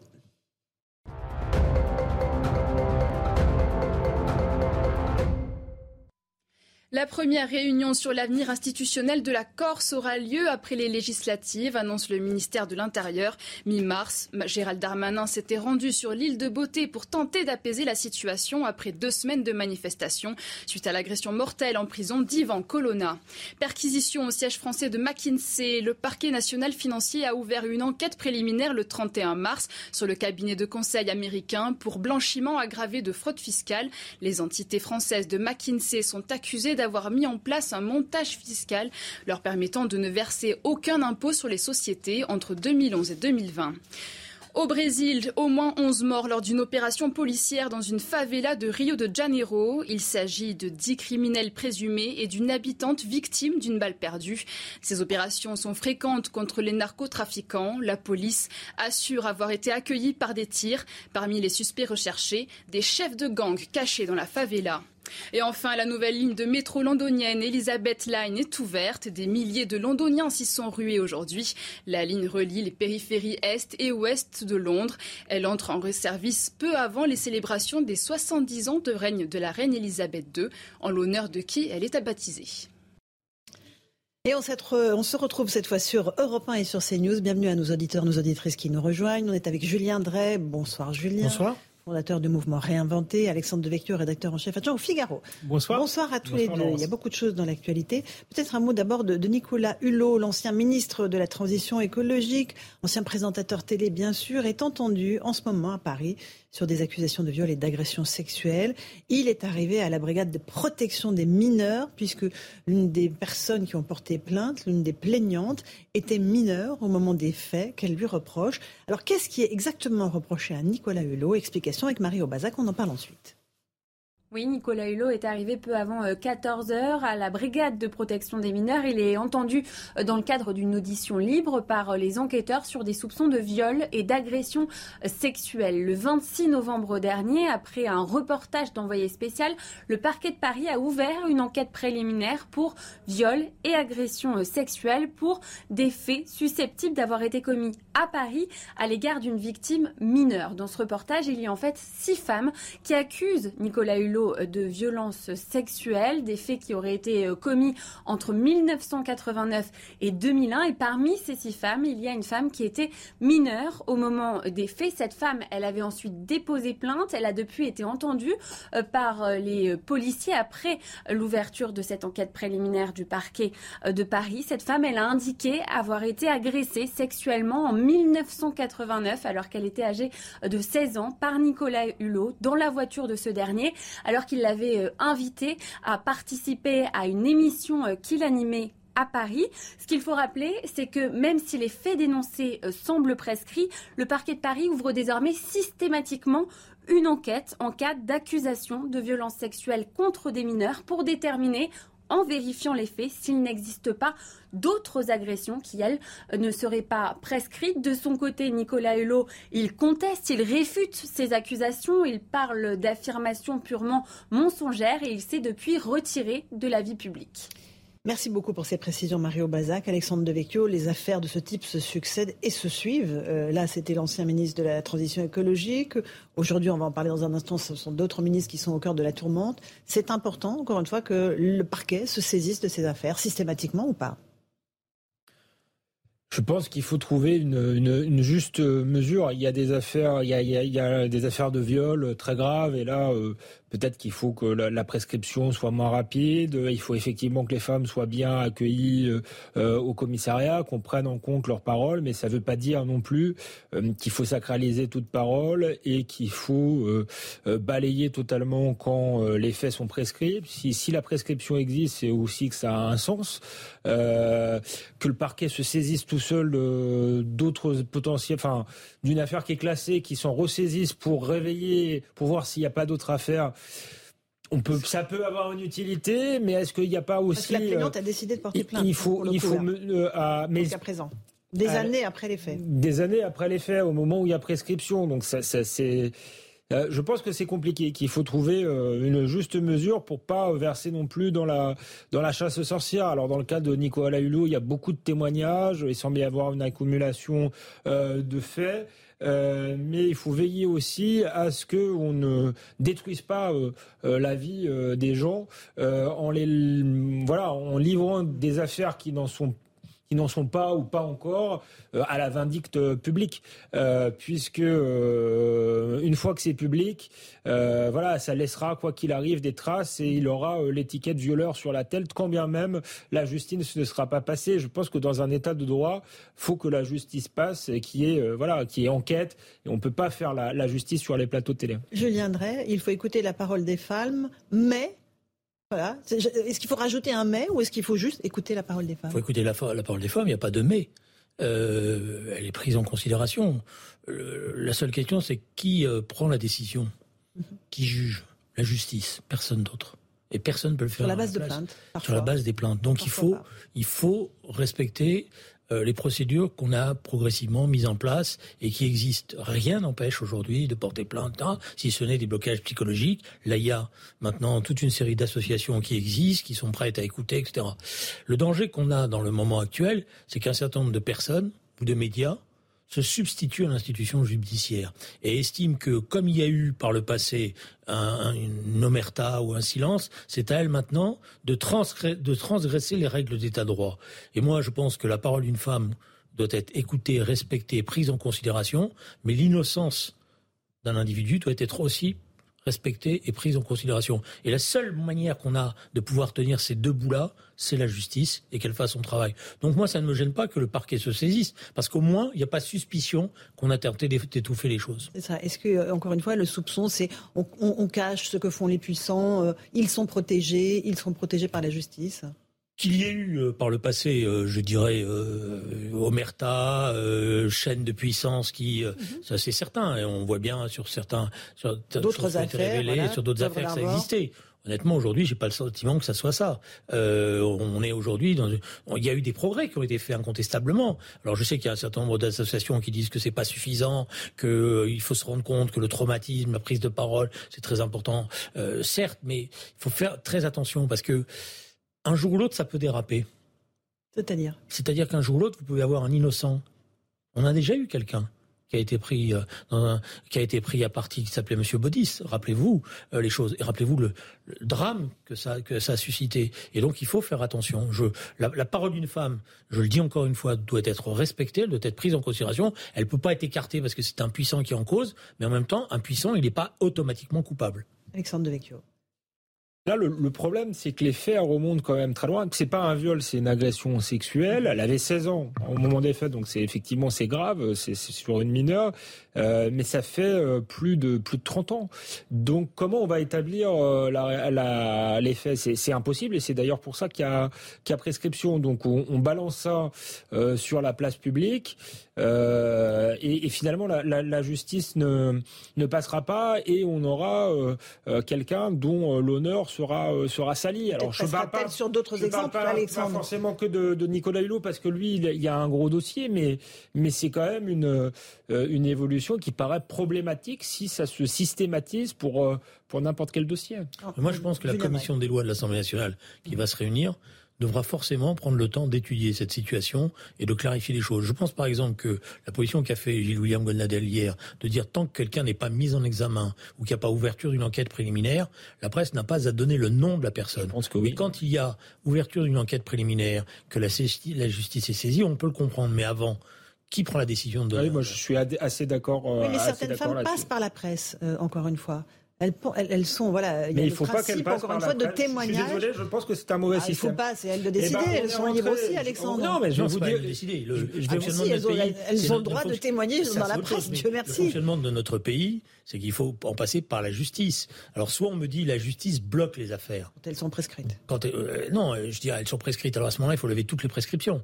Donc il faut déterminer le moment euh, euh, cela. C'est pour ça que je dis la commission des lois, elle doit se pencher sur, sur l'ensemble de ces choses-là pour clarifier parce que c'est-à-dire interdire aux journalistes de donner le nom de quelqu'un tant qu'il n'est pas euh, mis en examen, c'est ça? Tant, qu'il n'y a pas ouverture d'une instruction, pas qu'il est mis en examen, ouverture d'une instruction. Parce que là, pour l'instant, vous avez des, des choses qui sont.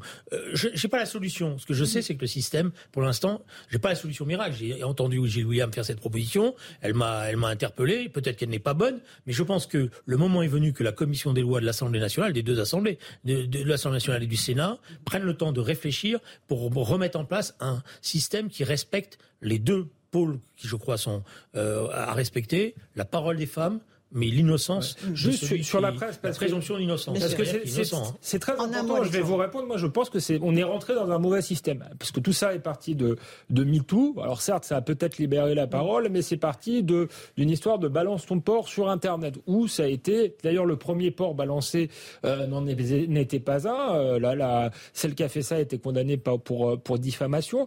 Euh, donc on est on, on est rentré dans un système où parce qu'il y avait sans doute une forme d'omerta, on a décidé qu'on balançait tout dans la presse ou qu'on balançait tout sur Internet. Je pense que les journalistes ont aussi une responsabilité et une éthique et ils sont pas obligés, quand il n'y a pas d'ouverture euh, d'enquête, de, de, tout balancer dans la presse. Je pense de que, juger. Par contre, il faut encourager, il faut encourager en avant les femmes à porter plainte. Il faut faire en sorte qu'elles soient bien accueillies au commissariat, bien accueillies par, par la justice. Moi, si voulez, je, vous passe la parole dans un instant, Julien Drey, euh, notamment sur ce, sujet-là. Euh, on évoquera aussi l'affaire Damien Abad. tout de suite dans Punchline sur Europe 1 et sur CNews. On se retrouve sur Europe 1 et sur CNews dans Punchline avec Julien Drey et Alexandre Devecchio. On évoquait l'affaire Nicolas Hulot, on va parler de celle de Damien Abad, accusé là aussi d'agression sexuelle. Vous dites, Julien Drey, que le rapport entre les femmes et les hommes risque d'être déséquilibré Il l'a été pendant des millénaires, hein, Julien. je sais, j'ai beaucoup d'amis qui me disent euh, c'est un temps difficile pour les hommes, mais il fallait en passer par là pour pouvoir euh, rééquilibrer les choses, parce que pendant des années, euh, il y avait la loi du silence, parce qu'on était soumise à, à, cette loi, etc. Alors, je comprends cela, mais euh, je pense que la question qui est posée, c'est, je prends un exemple très simple. La galanterie, moi, ça fait partie de mon éducation. Mais c'est vrai que des fois, je me pose la question de savoir si mon geste galant va pas être mal interprété. Voilà, euh, j'ouvre la porte de l'ascenseur, je dis bonjour, je porte un. Vous je, complimentez sur la tenue. Je complimente sur la tenue. je l'ai fait à votre égard, mais à chaque fois, je, vous avez remarqué, je vous. Vous m'avez demandé si je peux me permettre. Voilà, vous voyez quand même que bon, alors vous allez me dire comme ça, euh, on s'éduque. Peut-être, peut-être qu'il faudra passer par là. Voilà. Euh, Alexandre Devecchio. Non, mais moi je pense que le aussi que les jeunes puissent draguer, qu'ils puissent avoir un peu de grivoiserie, un peu de galanterie, ça fait partie du charme euh, de la France et je dirais de, la nature humaine. Je pense que les, filles vont finir par s'ennuyer euh, ah, si elles ont des, hommes terrorisés. Ah je suis... mais comment pouvez-vous dire des choses pareilles eh ben, Je peux le dire. C'est rétrograde à mort. Je ne suis pas rétrograde. Je, je pense qu'au contraire, euh, dans les, Julien a connu les années 70. C'était une période où il y avait un féminisme euh, naissant, euh, assez dur, mais qui était un féministe qui revendiquait l'égalité des droits et pas que les femmes soient des petites choses, euh, pas capables de remettre en place un homme. Ou... Ah, je crois, je crois qu'on est dans une histoire victimaire et là on est en train de faire, comme on a fait parfois d'ailleurs dans l'antiracisme, des minorités, des victimes par essence. On est en train de faire des, les femmes des victimes par essence. Je crois pas que ce soit. Je ne crois pas que c'est du tout le statut qu'elle revendique. Je crois que c'est une Elle revendique le droit de ne pas être agressée, pas être violée et pas être frappée. Après, les, agressions, c'est évidemment autre chose. on parlait de la galanterie, Laurence. On ne parlait pas des agressions. Non, mais ce que je veux dire, c'est que. La galanterie n'est pas répréhensible. la grivoiserie. Non, la galanterie, la grivoiserie, c'est pas la même chose.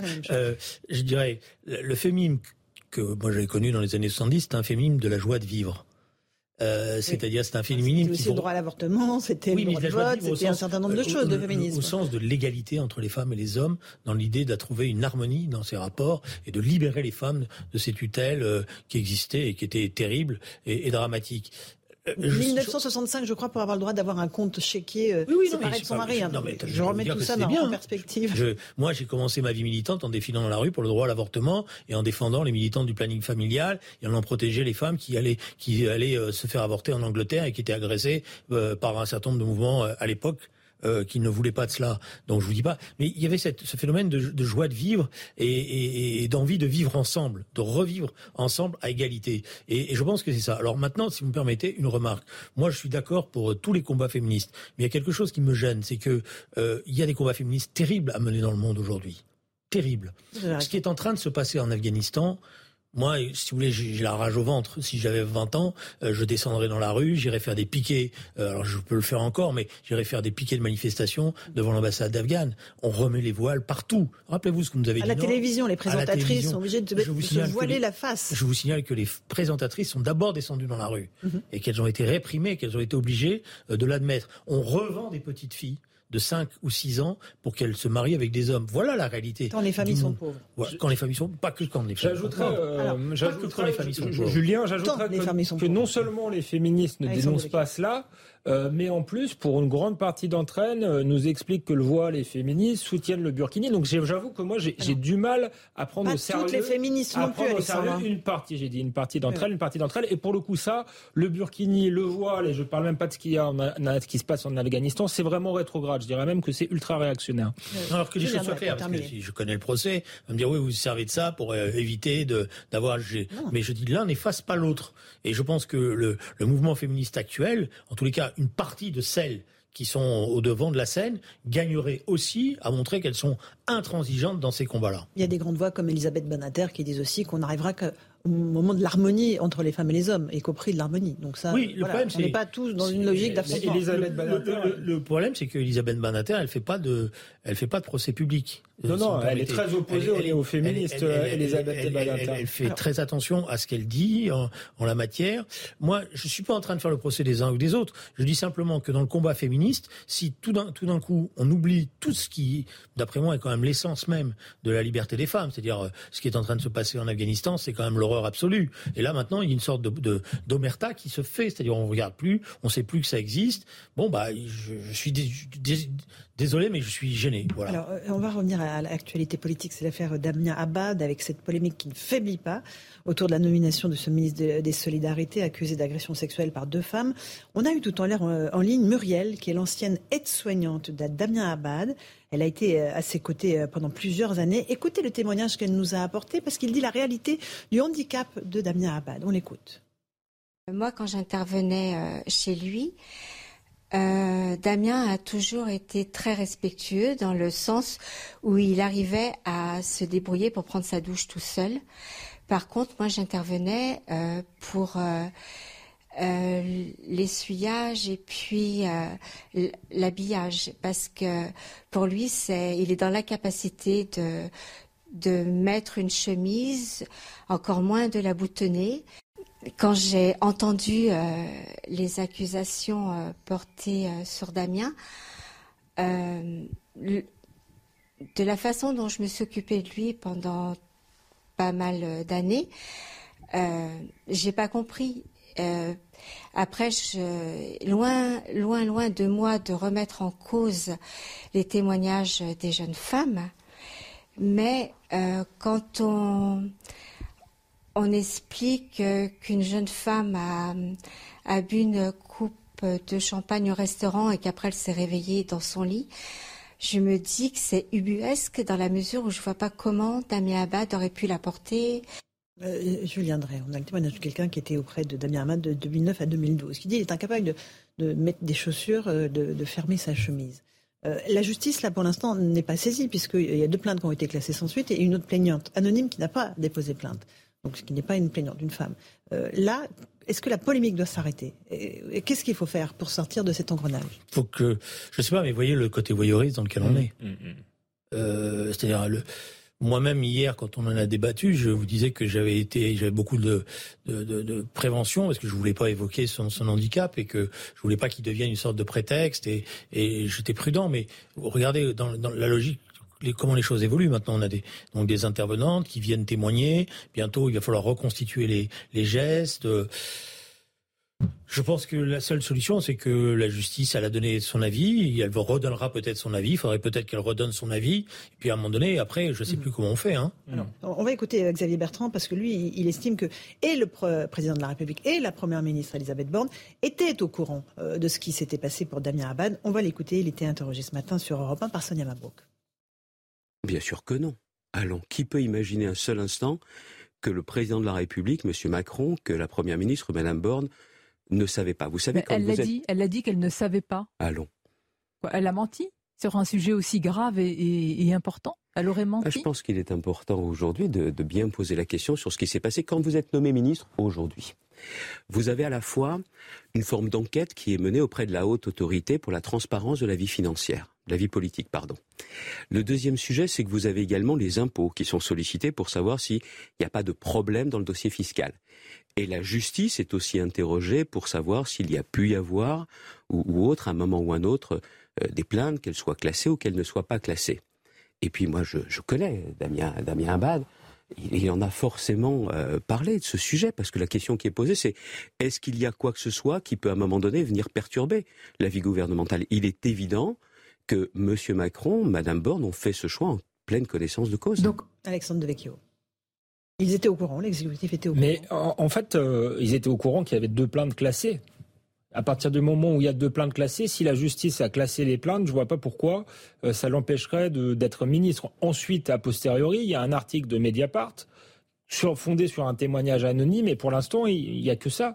La justice n'a pas ouvert d'enquête. Donc, euh, je suis désolé. Et je trouve que Xavier Bertrand, euh, on pourrait lui renvoyer euh, dans les dents, pardonnez-moi de, parler comme ça, parce que peut-être qu'il y avait des gens aussi qui, si vraiment il a un mauvais comportement avec les femmes, qui savaient à, l'UMP. Donc, donc non, je trouve que c'est pas, je, je suis pas convaincu, parce que je suis encore une fois sur une question de principe, et je pense qu'il faut respecter la présomption d'innocence, qui plus est quand il n'y a pas de d'enquête d'ouverte. Mais j'aimerais revenir sur le témoignage de, de l'aide-soignante. C'est tout le problème.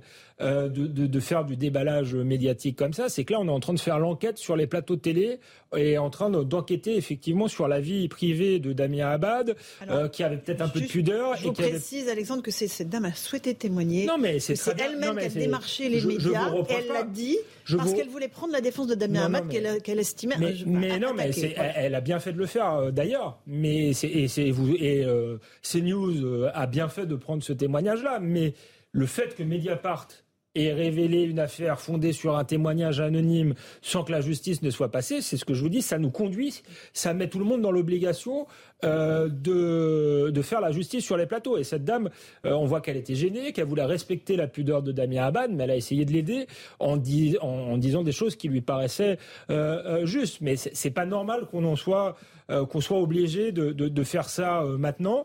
Et ensuite, je voudrais revenir sur Mediapart et sur ce témoignage anonyme. C'est vrai qu'Edwy Plenel aujourd'hui, dans la profession, est vu comme un saint, comme le modèle absolu du journaliste. C'est vrai que des fois, il y a eu des enquêtes qui se sont révélées exactes. L'affaire Cahuzac, qui était basée sur une dénonciation, hein, c'était pas vraiment une enquête, mais il y a eu aussi des dénonciations fausses.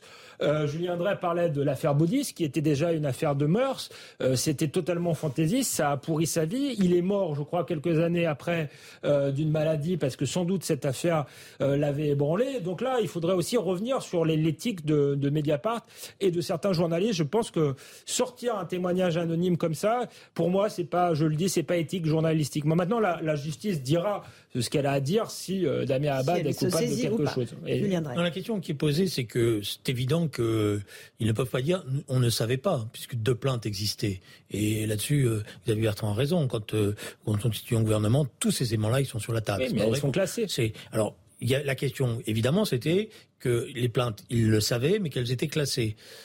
Mais derrière, la deuxième question, c'est est-ce qu'il fallait prendre le risque au regard du monde médiatique dans lequel on est et du rôle que jouent un certain nombre de, de médias qui utilisent, qui instrumentalisent et existent d'un certain point de vue grâce à cela ils ne pouvaient pas imaginer que cela allait passer inaperçu et qu'il n'y allait pas y avoir. Donc est-ce qu'ils n'ont pas pris le risque de surexposer M. Abad en le nommant ministre en sachant que euh, tout ce qui allait se passer? Et ça, c'est le dialogue qu'ils auraient dû avoir avec M. Abad, qu'ils auraient dû avoir entre eux. Et d'après moi, euh, la prudence aurait dû être de mise. C'est vrai, c'est vrai que là, politiquement, la situation risque d'être euh, d'être intenable, mais en même temps, euh, ça, ça veut dire que euh, aujourd'hui, il peut y avoir des plaintes classées, et en fait, votre vie politique, elle est elle est foutue. Enfin, pas totalement foutue, mais vous pouvez plus être ministre alors que la justice est passée. C'est pour ça. C'est que là, il y a, y a des justices parallèles aujourd'hui dans ce pays. Alexandre, je pense que le moment est venu que calmement et sereinement, dans les assemblées, l'ensemble de ce dispositif soit revisité pour créer les conditions de quelque chose qui soit équilibré. Parce que effectivement, maintenant, on est dans le subjectif, c'est-à-dire on se dit les plaintes ont été classées, donc ça va passer, mais en même temps, on sait que ça ne passera pas parce qu'il y aura forcément une submission qui sera rejetée et qui expose, euh, vous savez, moi... L'ensemble du gouvernement. Voilà, qui expose l'ensemble du gouvernement. Vous savez, moi, euh, je regarde M. Abad, et je pense que, il, honnêtement, il doit pas être. Je sais pas ce qu'il a fait. Si voilà, mais euh, je suis particulièrement, euh, je sais pas, comme beaucoup d'autres. Moi, je suis pas un voyeur et j'aime pas le voyeurisme. Et je, pense qu'il y a une souffrance aussi, qui n'excuse pas la souffrance des victimes s'il y a victime, hein, mais bon. J'aimerais juste qu'on écoute euh, Mathilde Viau, qui est de l'Observatoire des violences sexuelles, qui s'est saisie notamment de cette affaire Damien Abad. Elle estime qu'il y a un deux poids deux mesures en politique. Écoutez-la. Le précédent mandat de Macron a commencé avec une mise en cause de euh, François Bayrou pour euh, emploi fictif. Il a démissionné. Il n'y avait pas de mise en examen, il n'y avait pas de, de fait supplémentaire de la justice.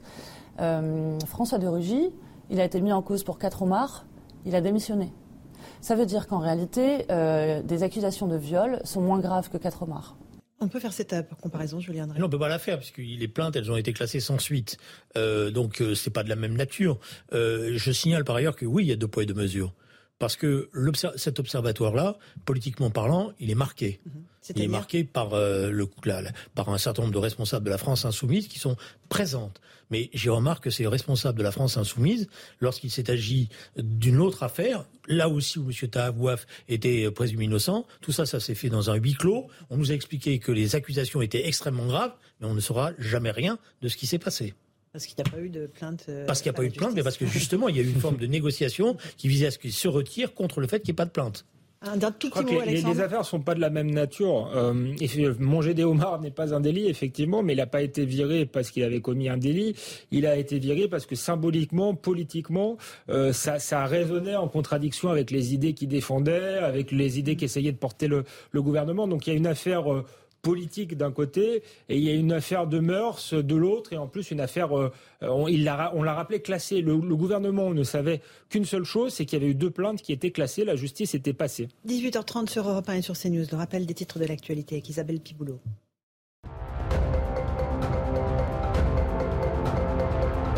Jean-Luc Lahaye, placé sous contrôle judiciaire, soupçonné de viol et d'agression sexuelle sur deux mineurs de 15 et 17 ans.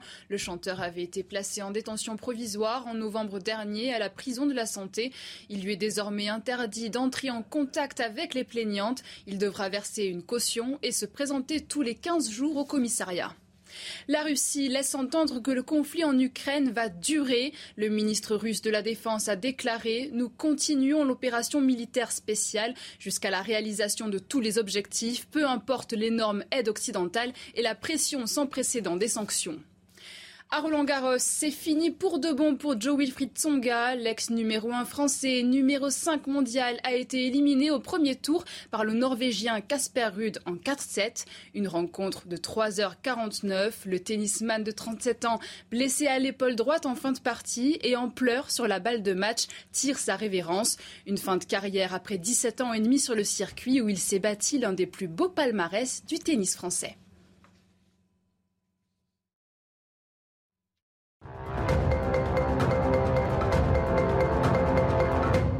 On fait une toute petite pause. On se retrouve dans un instant dans Punchline sur Europe 1 et sur CNews. On parlera de sécurité, de rodéo urbain. Il y a un film en compétition à Cannes qui met en lumière les auteurs de rodéo. Et puis il y a un enfant aussi de 5 ans qui a été blessé à Pantin dimanche lors d'un rodéo urbain. Tout de suite dans Punchline. On se retrouve sur Europe 1 et sur CNews dans Punchline avec Julien Drey, toujours, fondateur du mouvement Réinventé, Alexandre Devecchio du Figaro. Et nous avons été rejoints par Mathieu Vallet, bonsoir, porte-parole du syndicat indépendant des commissaires de police. On va parler avec vous des rodeos urbains, euh, avec euh, euh, cet accident qui s'est produit à Pantin dimanche. Un enfant de 5 ans a été blessé. Et puis aussi cette actualité à Cannes, où un film en compétition, présenté par la réalisatrice Lola Kivoron, a créé la polémique, puisqu'elle a affirmé que les accidents lors des rodeos urbains sont souvent causés par la police. On fait le point avec Yann Effele et on en débat avec vous. Elle en fait le cœur de son nouveau film. Mais c'est dans son interview aux médias combini que Lola Kivron, la réalisatrice, met le feu aux poudres. D'une part, elle exprime une fascination pour les rodéos. C'est une pratique assez mal comprise. Tout le monde dit que ça fait du bruit, mais c'est intéressant de se dire comment tu t'empares du bruit pour te faire entendre. Faire du bruit, c'est se rendre visible aux yeux de tous. D'autre part, elle met en cause la police. En fait, la pratique, elle est criminalisée à mort parce qu'elle est illégale et qu'il y a eu des accidents. Mais surtout, les accidents, ils sont souvent causés par les flics qui prennent en chasse et qui créent une forme de précarité qui pousse les riders vers la mort. Des propos qui ont choqué, notamment le syndicat des officiers et commissaires de police. Lola Kivoron fait tranquillement l'apologie de voyous qui importunent le quotidien de nos concitoyens. Nous pensons à toutes les victimes de ces délinquants. Nous pensons à tous ces jeunes morts en pratiquant ces rodéos. Nous pensons aux policiers qui luttent contre ce fléau. Ces dernières années, plusieurs personnes ont perdu la vie à cause des rodéos urbains. 1400 condamnations ont été prononcées en 2021 contre des pratiquants.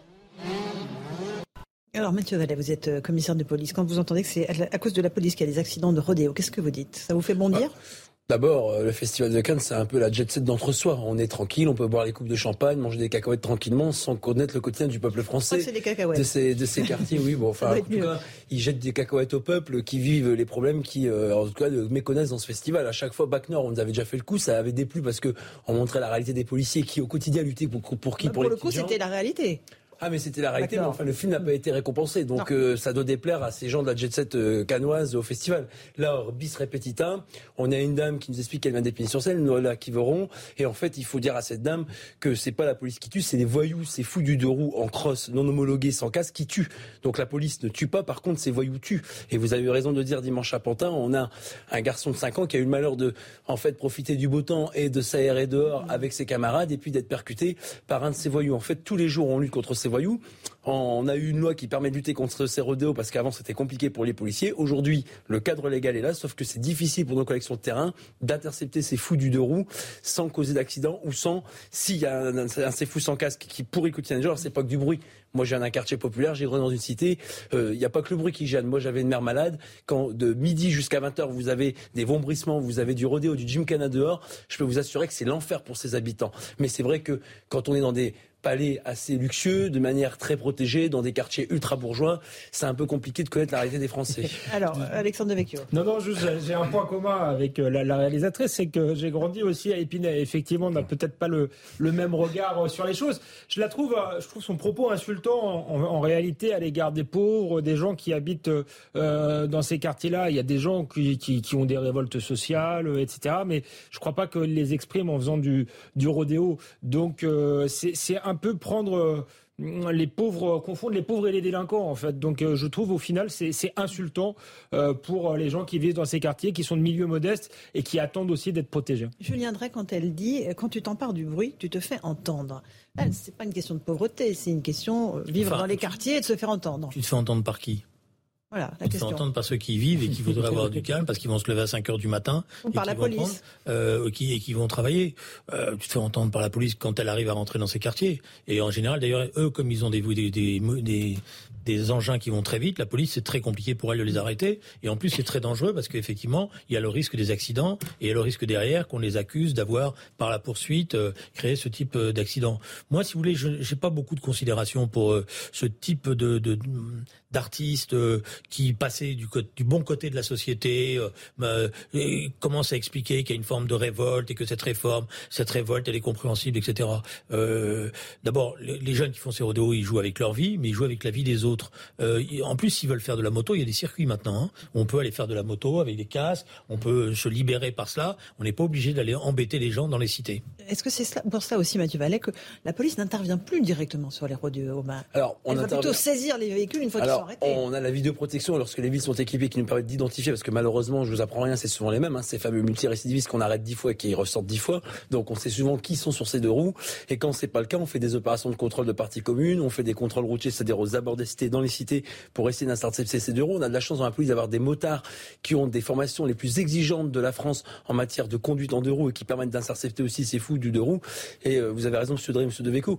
Moi, je viens d'un milieu très populaire et en fait, je me sens insulté et blessé par les paroles de Lola Kivoron. En fait, c'est cette bourgeoisie visiblement qui veut cacher la, poussière sous le tapis et qui en fait ne connaît rien au quotidien des gens. Moi, j'y travaille tous les jours dans ces quartiers et y compris aujourd'hui dans le Val-de-Marne. On voit bien que c'est compliqué, que c'est dur, que ces policiers courageux, ils protègent les plus faibles, la veuve et l'orphelin, ceux en fait qui n'ont pas accès aux coupes de champagne et en fait à ces milieux ultra aisés où en fait où on fait la révolution en fait euh, en carton et en pâte de carton. Parce que cette personne-là, j'aimerais bien la voir en fait au quotidien, aux côtés de nos collègues avec un uniforme pour montrer que non seulement ces voyous en crosse, ils blessent, mais ils tuent. On a eu à Amiens une femme qui avait été tuée. On a aussi en province des personnes qui sont blessées. Et c'est l'enfer. Les trafics de stupes, les occupations de d'immeubles, les rodéos en voiture ou en crosse, c'est ce qui pourrit le quotidien des gens et ce qui en fait mine le contrat social français et qui fait qu'en fait, quand on habite en France, on aime bien être en sécurité. La sécurité, finalement, c'est l'affaire du peuple et c'est les policiers qui s'en occupent. Mais c'est vrai que c'est plus cette élite, en fait, qui est déconnectée des réalités du peuple.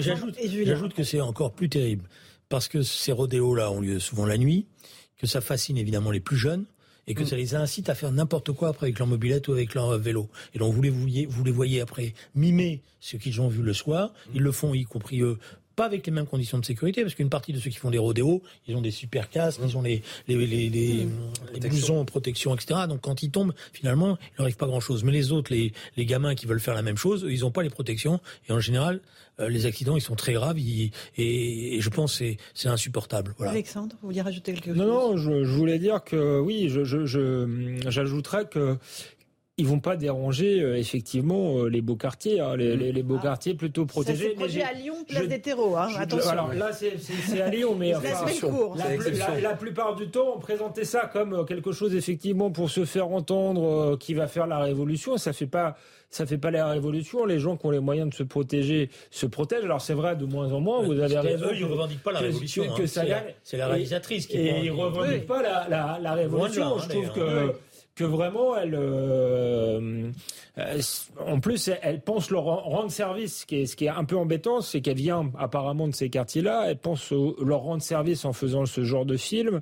Je crois que c'est pas du tout le cas. Euh, en fait, elle valorise la délinquance, donc elle encourage les délinquants à rester dans la délinquance et elle, encourage finalement à, ce que la, police ne fasse pas son travail pour les gens qui travaillent, qui se lèvent tôt euh, et qui ont la vie euh, pourrie. Donc euh, c'est paradoxal, mais je trouve qu'en fait c'est un film qui où elle veut rendre euh, au quartier où elle est née, en fait, c'est euh, finalement très égoïste. Alors, J'ajuste une chose, c'est que euh, ceux qui pratiquent ces rodéos-là, c'est pas James Dean. Hein.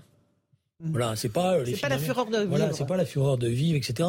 Par ailleurs, c'est l'apologie, l'apologie du capitalisme libéral le plus débridé, parce que ça vaut beaucoup d'argent ces motos-là. Mhm. Euh, le matériel qu'ils utilisent, le matériel qu'ils utilisent vaut beaucoup d'argent, et ils sont pas dans la révolte sociale. Ils sont au contraire dans dans, dans, dans des, des, gains financiers considérables. Souvent d'ailleurs, ils ont des pratiques illicites pour avoir l'argent pour ça. Donc tout ça, c'est un monde, et faire de ce monde-là un instrument de révolte contre la société, c'est d'après moi effectivement le problème. J'ajoute sur ce que vous dites que nous on fait deux propositions vous savez qu'aujourd'hui, quand les policiers interpellent ces fous du deux roues, des véritables dangers publics ambulants, en fait, on saisit les deux roues. Nous, on veut que dans la loi, on systématise la destruction des deux roues. Je vous donne un exemple très concret. On interpelle un voyou sur un deux roues qui lui appartient pas. Le propriétaire se présente avec la facture de deux roues. Il la récupère. Aujourd'hui, on dit que, qu'il soit propriétaire ou pas, s'il est chopé le voyou avec un deux roues qui lui appartient ou pas, c'est destruction systématique. De cette manière, on le retrouvera pas une heure plus tard sur la voie publique.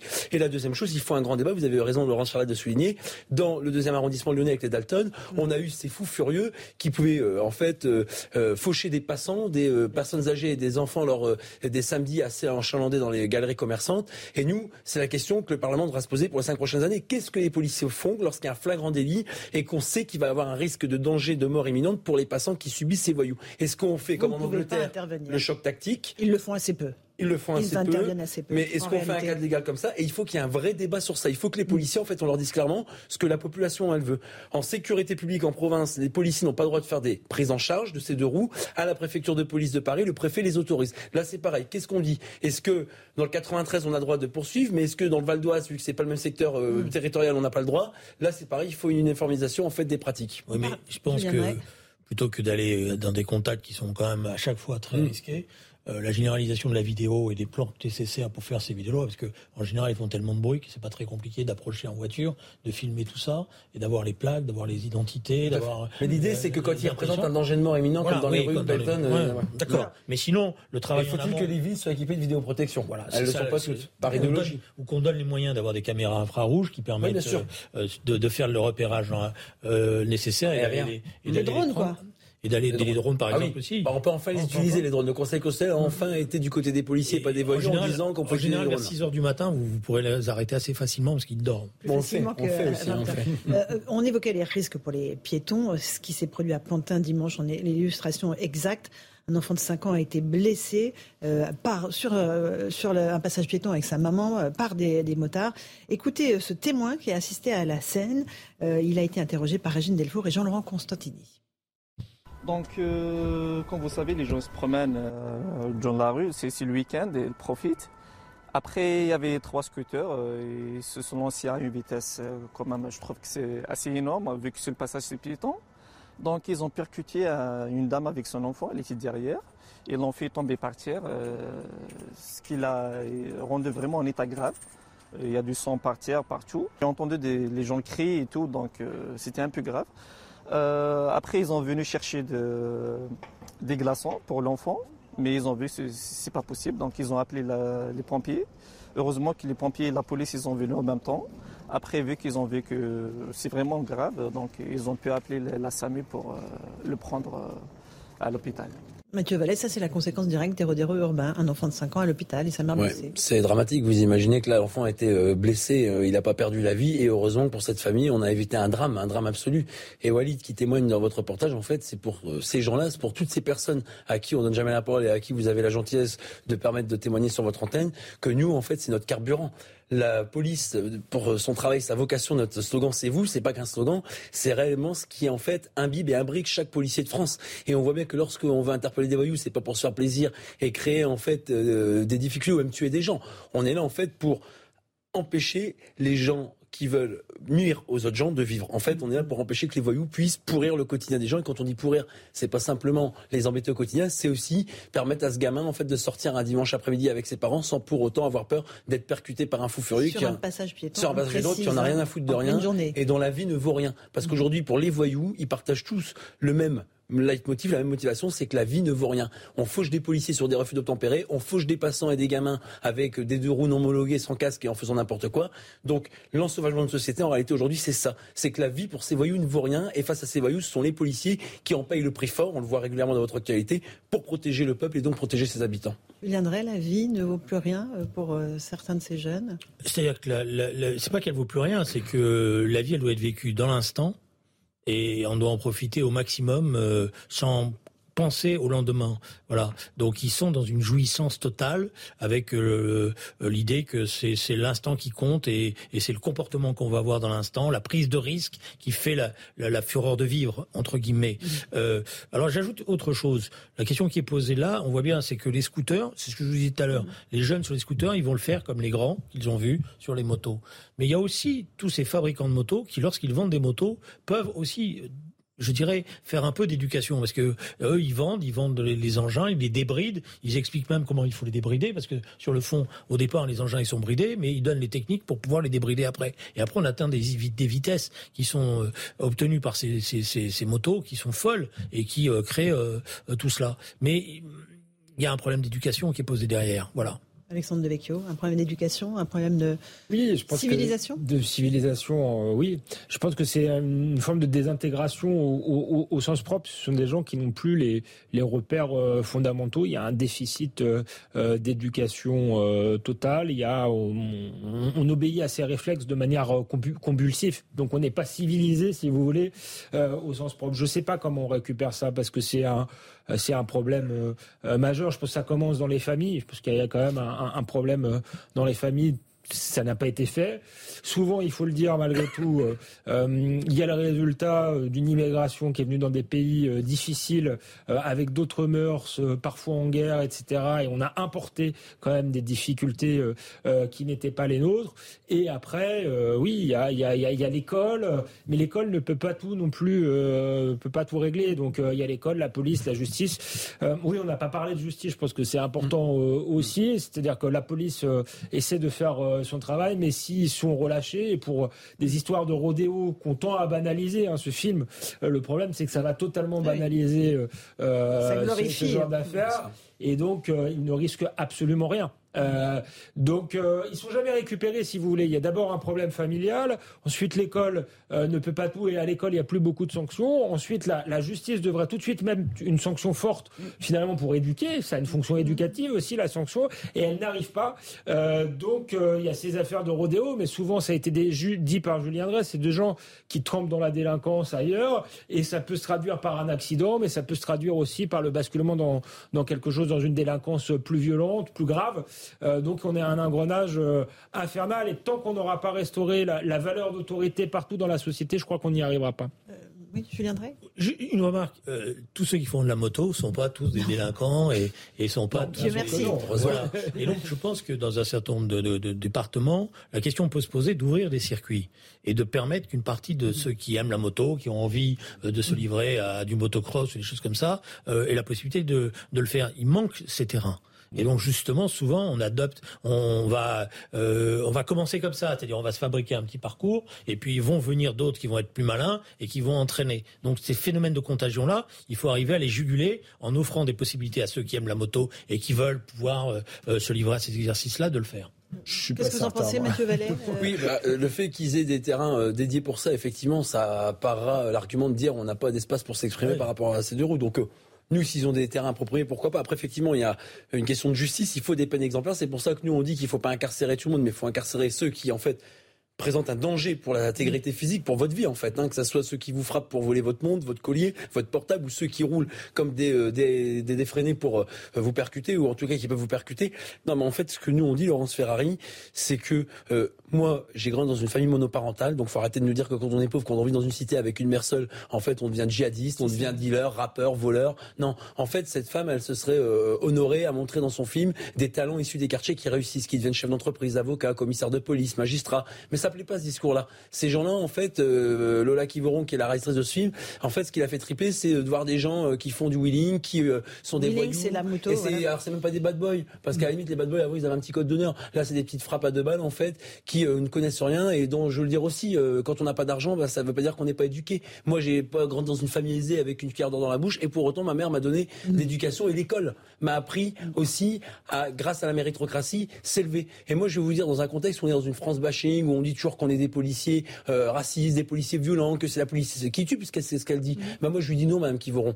La police nationale, elle permet d'être gardien de la paix, d'être officier et commissaire. La police nationale, elle permet de protéger les gens. La, la police nationale, elle permet d'éviter que des gamins de 5 ans se fassent faucher par des voyous sans foi ni loi le dimanche dans les parcs, dans les cités, dans les quartiers résidentiels où les gens ont droit à la même sécurité que dans les quartiers bourgeois. C'est ça, en fait, moi, qui m'anime et qui a fait que je suis rentré policier, comme beaucoup de mes collègues policiers de tout corps et grade confondus. Voilà, c'est un peu un cri du cœur parce que j'en ai marre, en fait, qu'on entende ces gens minoritaires, en fait, cette classe euh, bobo euh, euh, hors sol, qui nous dit il y a qu'à Faucon. Et puis finalement, le problème, c'est pas les voyous, c'est la police. Je pense qu'elle pourrait prendre sa carte chez Jean-Luc Mélenchon parce que visiblement, il y a un certain discours qui est en train de transpirer dans cette réalisatrice qui fait que malheureusement, on donne pas la parole à cette majorité que vous avez montré dans votre reportage, qui veut la police, qui aime la police, qui soutient sa police et qui en fait sait que la police protège les plus faibles et les plus vulnérables et que le seul adversaire de la police, c'est les voyous. Mais une remarque, c'est pas. Ça s'est envoyé. C'est tout dernier mot. Juste une remarque. Les, ceux, qui pratiquent ce genre de, de, de comportement, c'est pas des gens qui n'ont pas d'argent. Non. C'est ça le pire. Ah oui. C'est-à-dire que euh, c'est des gens qui sont dans la délinquance pour une part et qui ont de l'argent par ces trafics-là. Et justement, ils servent de mauvais exemples à ceux qui n'ont pas ces moyens-là et vont faire n'importe quoi après. Julien Drey, Mathieu Vallet, Alexandre Devecchio, rendez-vous dans un instant sur Europe 1 pour Punchline. Et sur euh, CNews, c'est Christine Kelly qui vous attend. Bonne soirée sur nos deux antennes.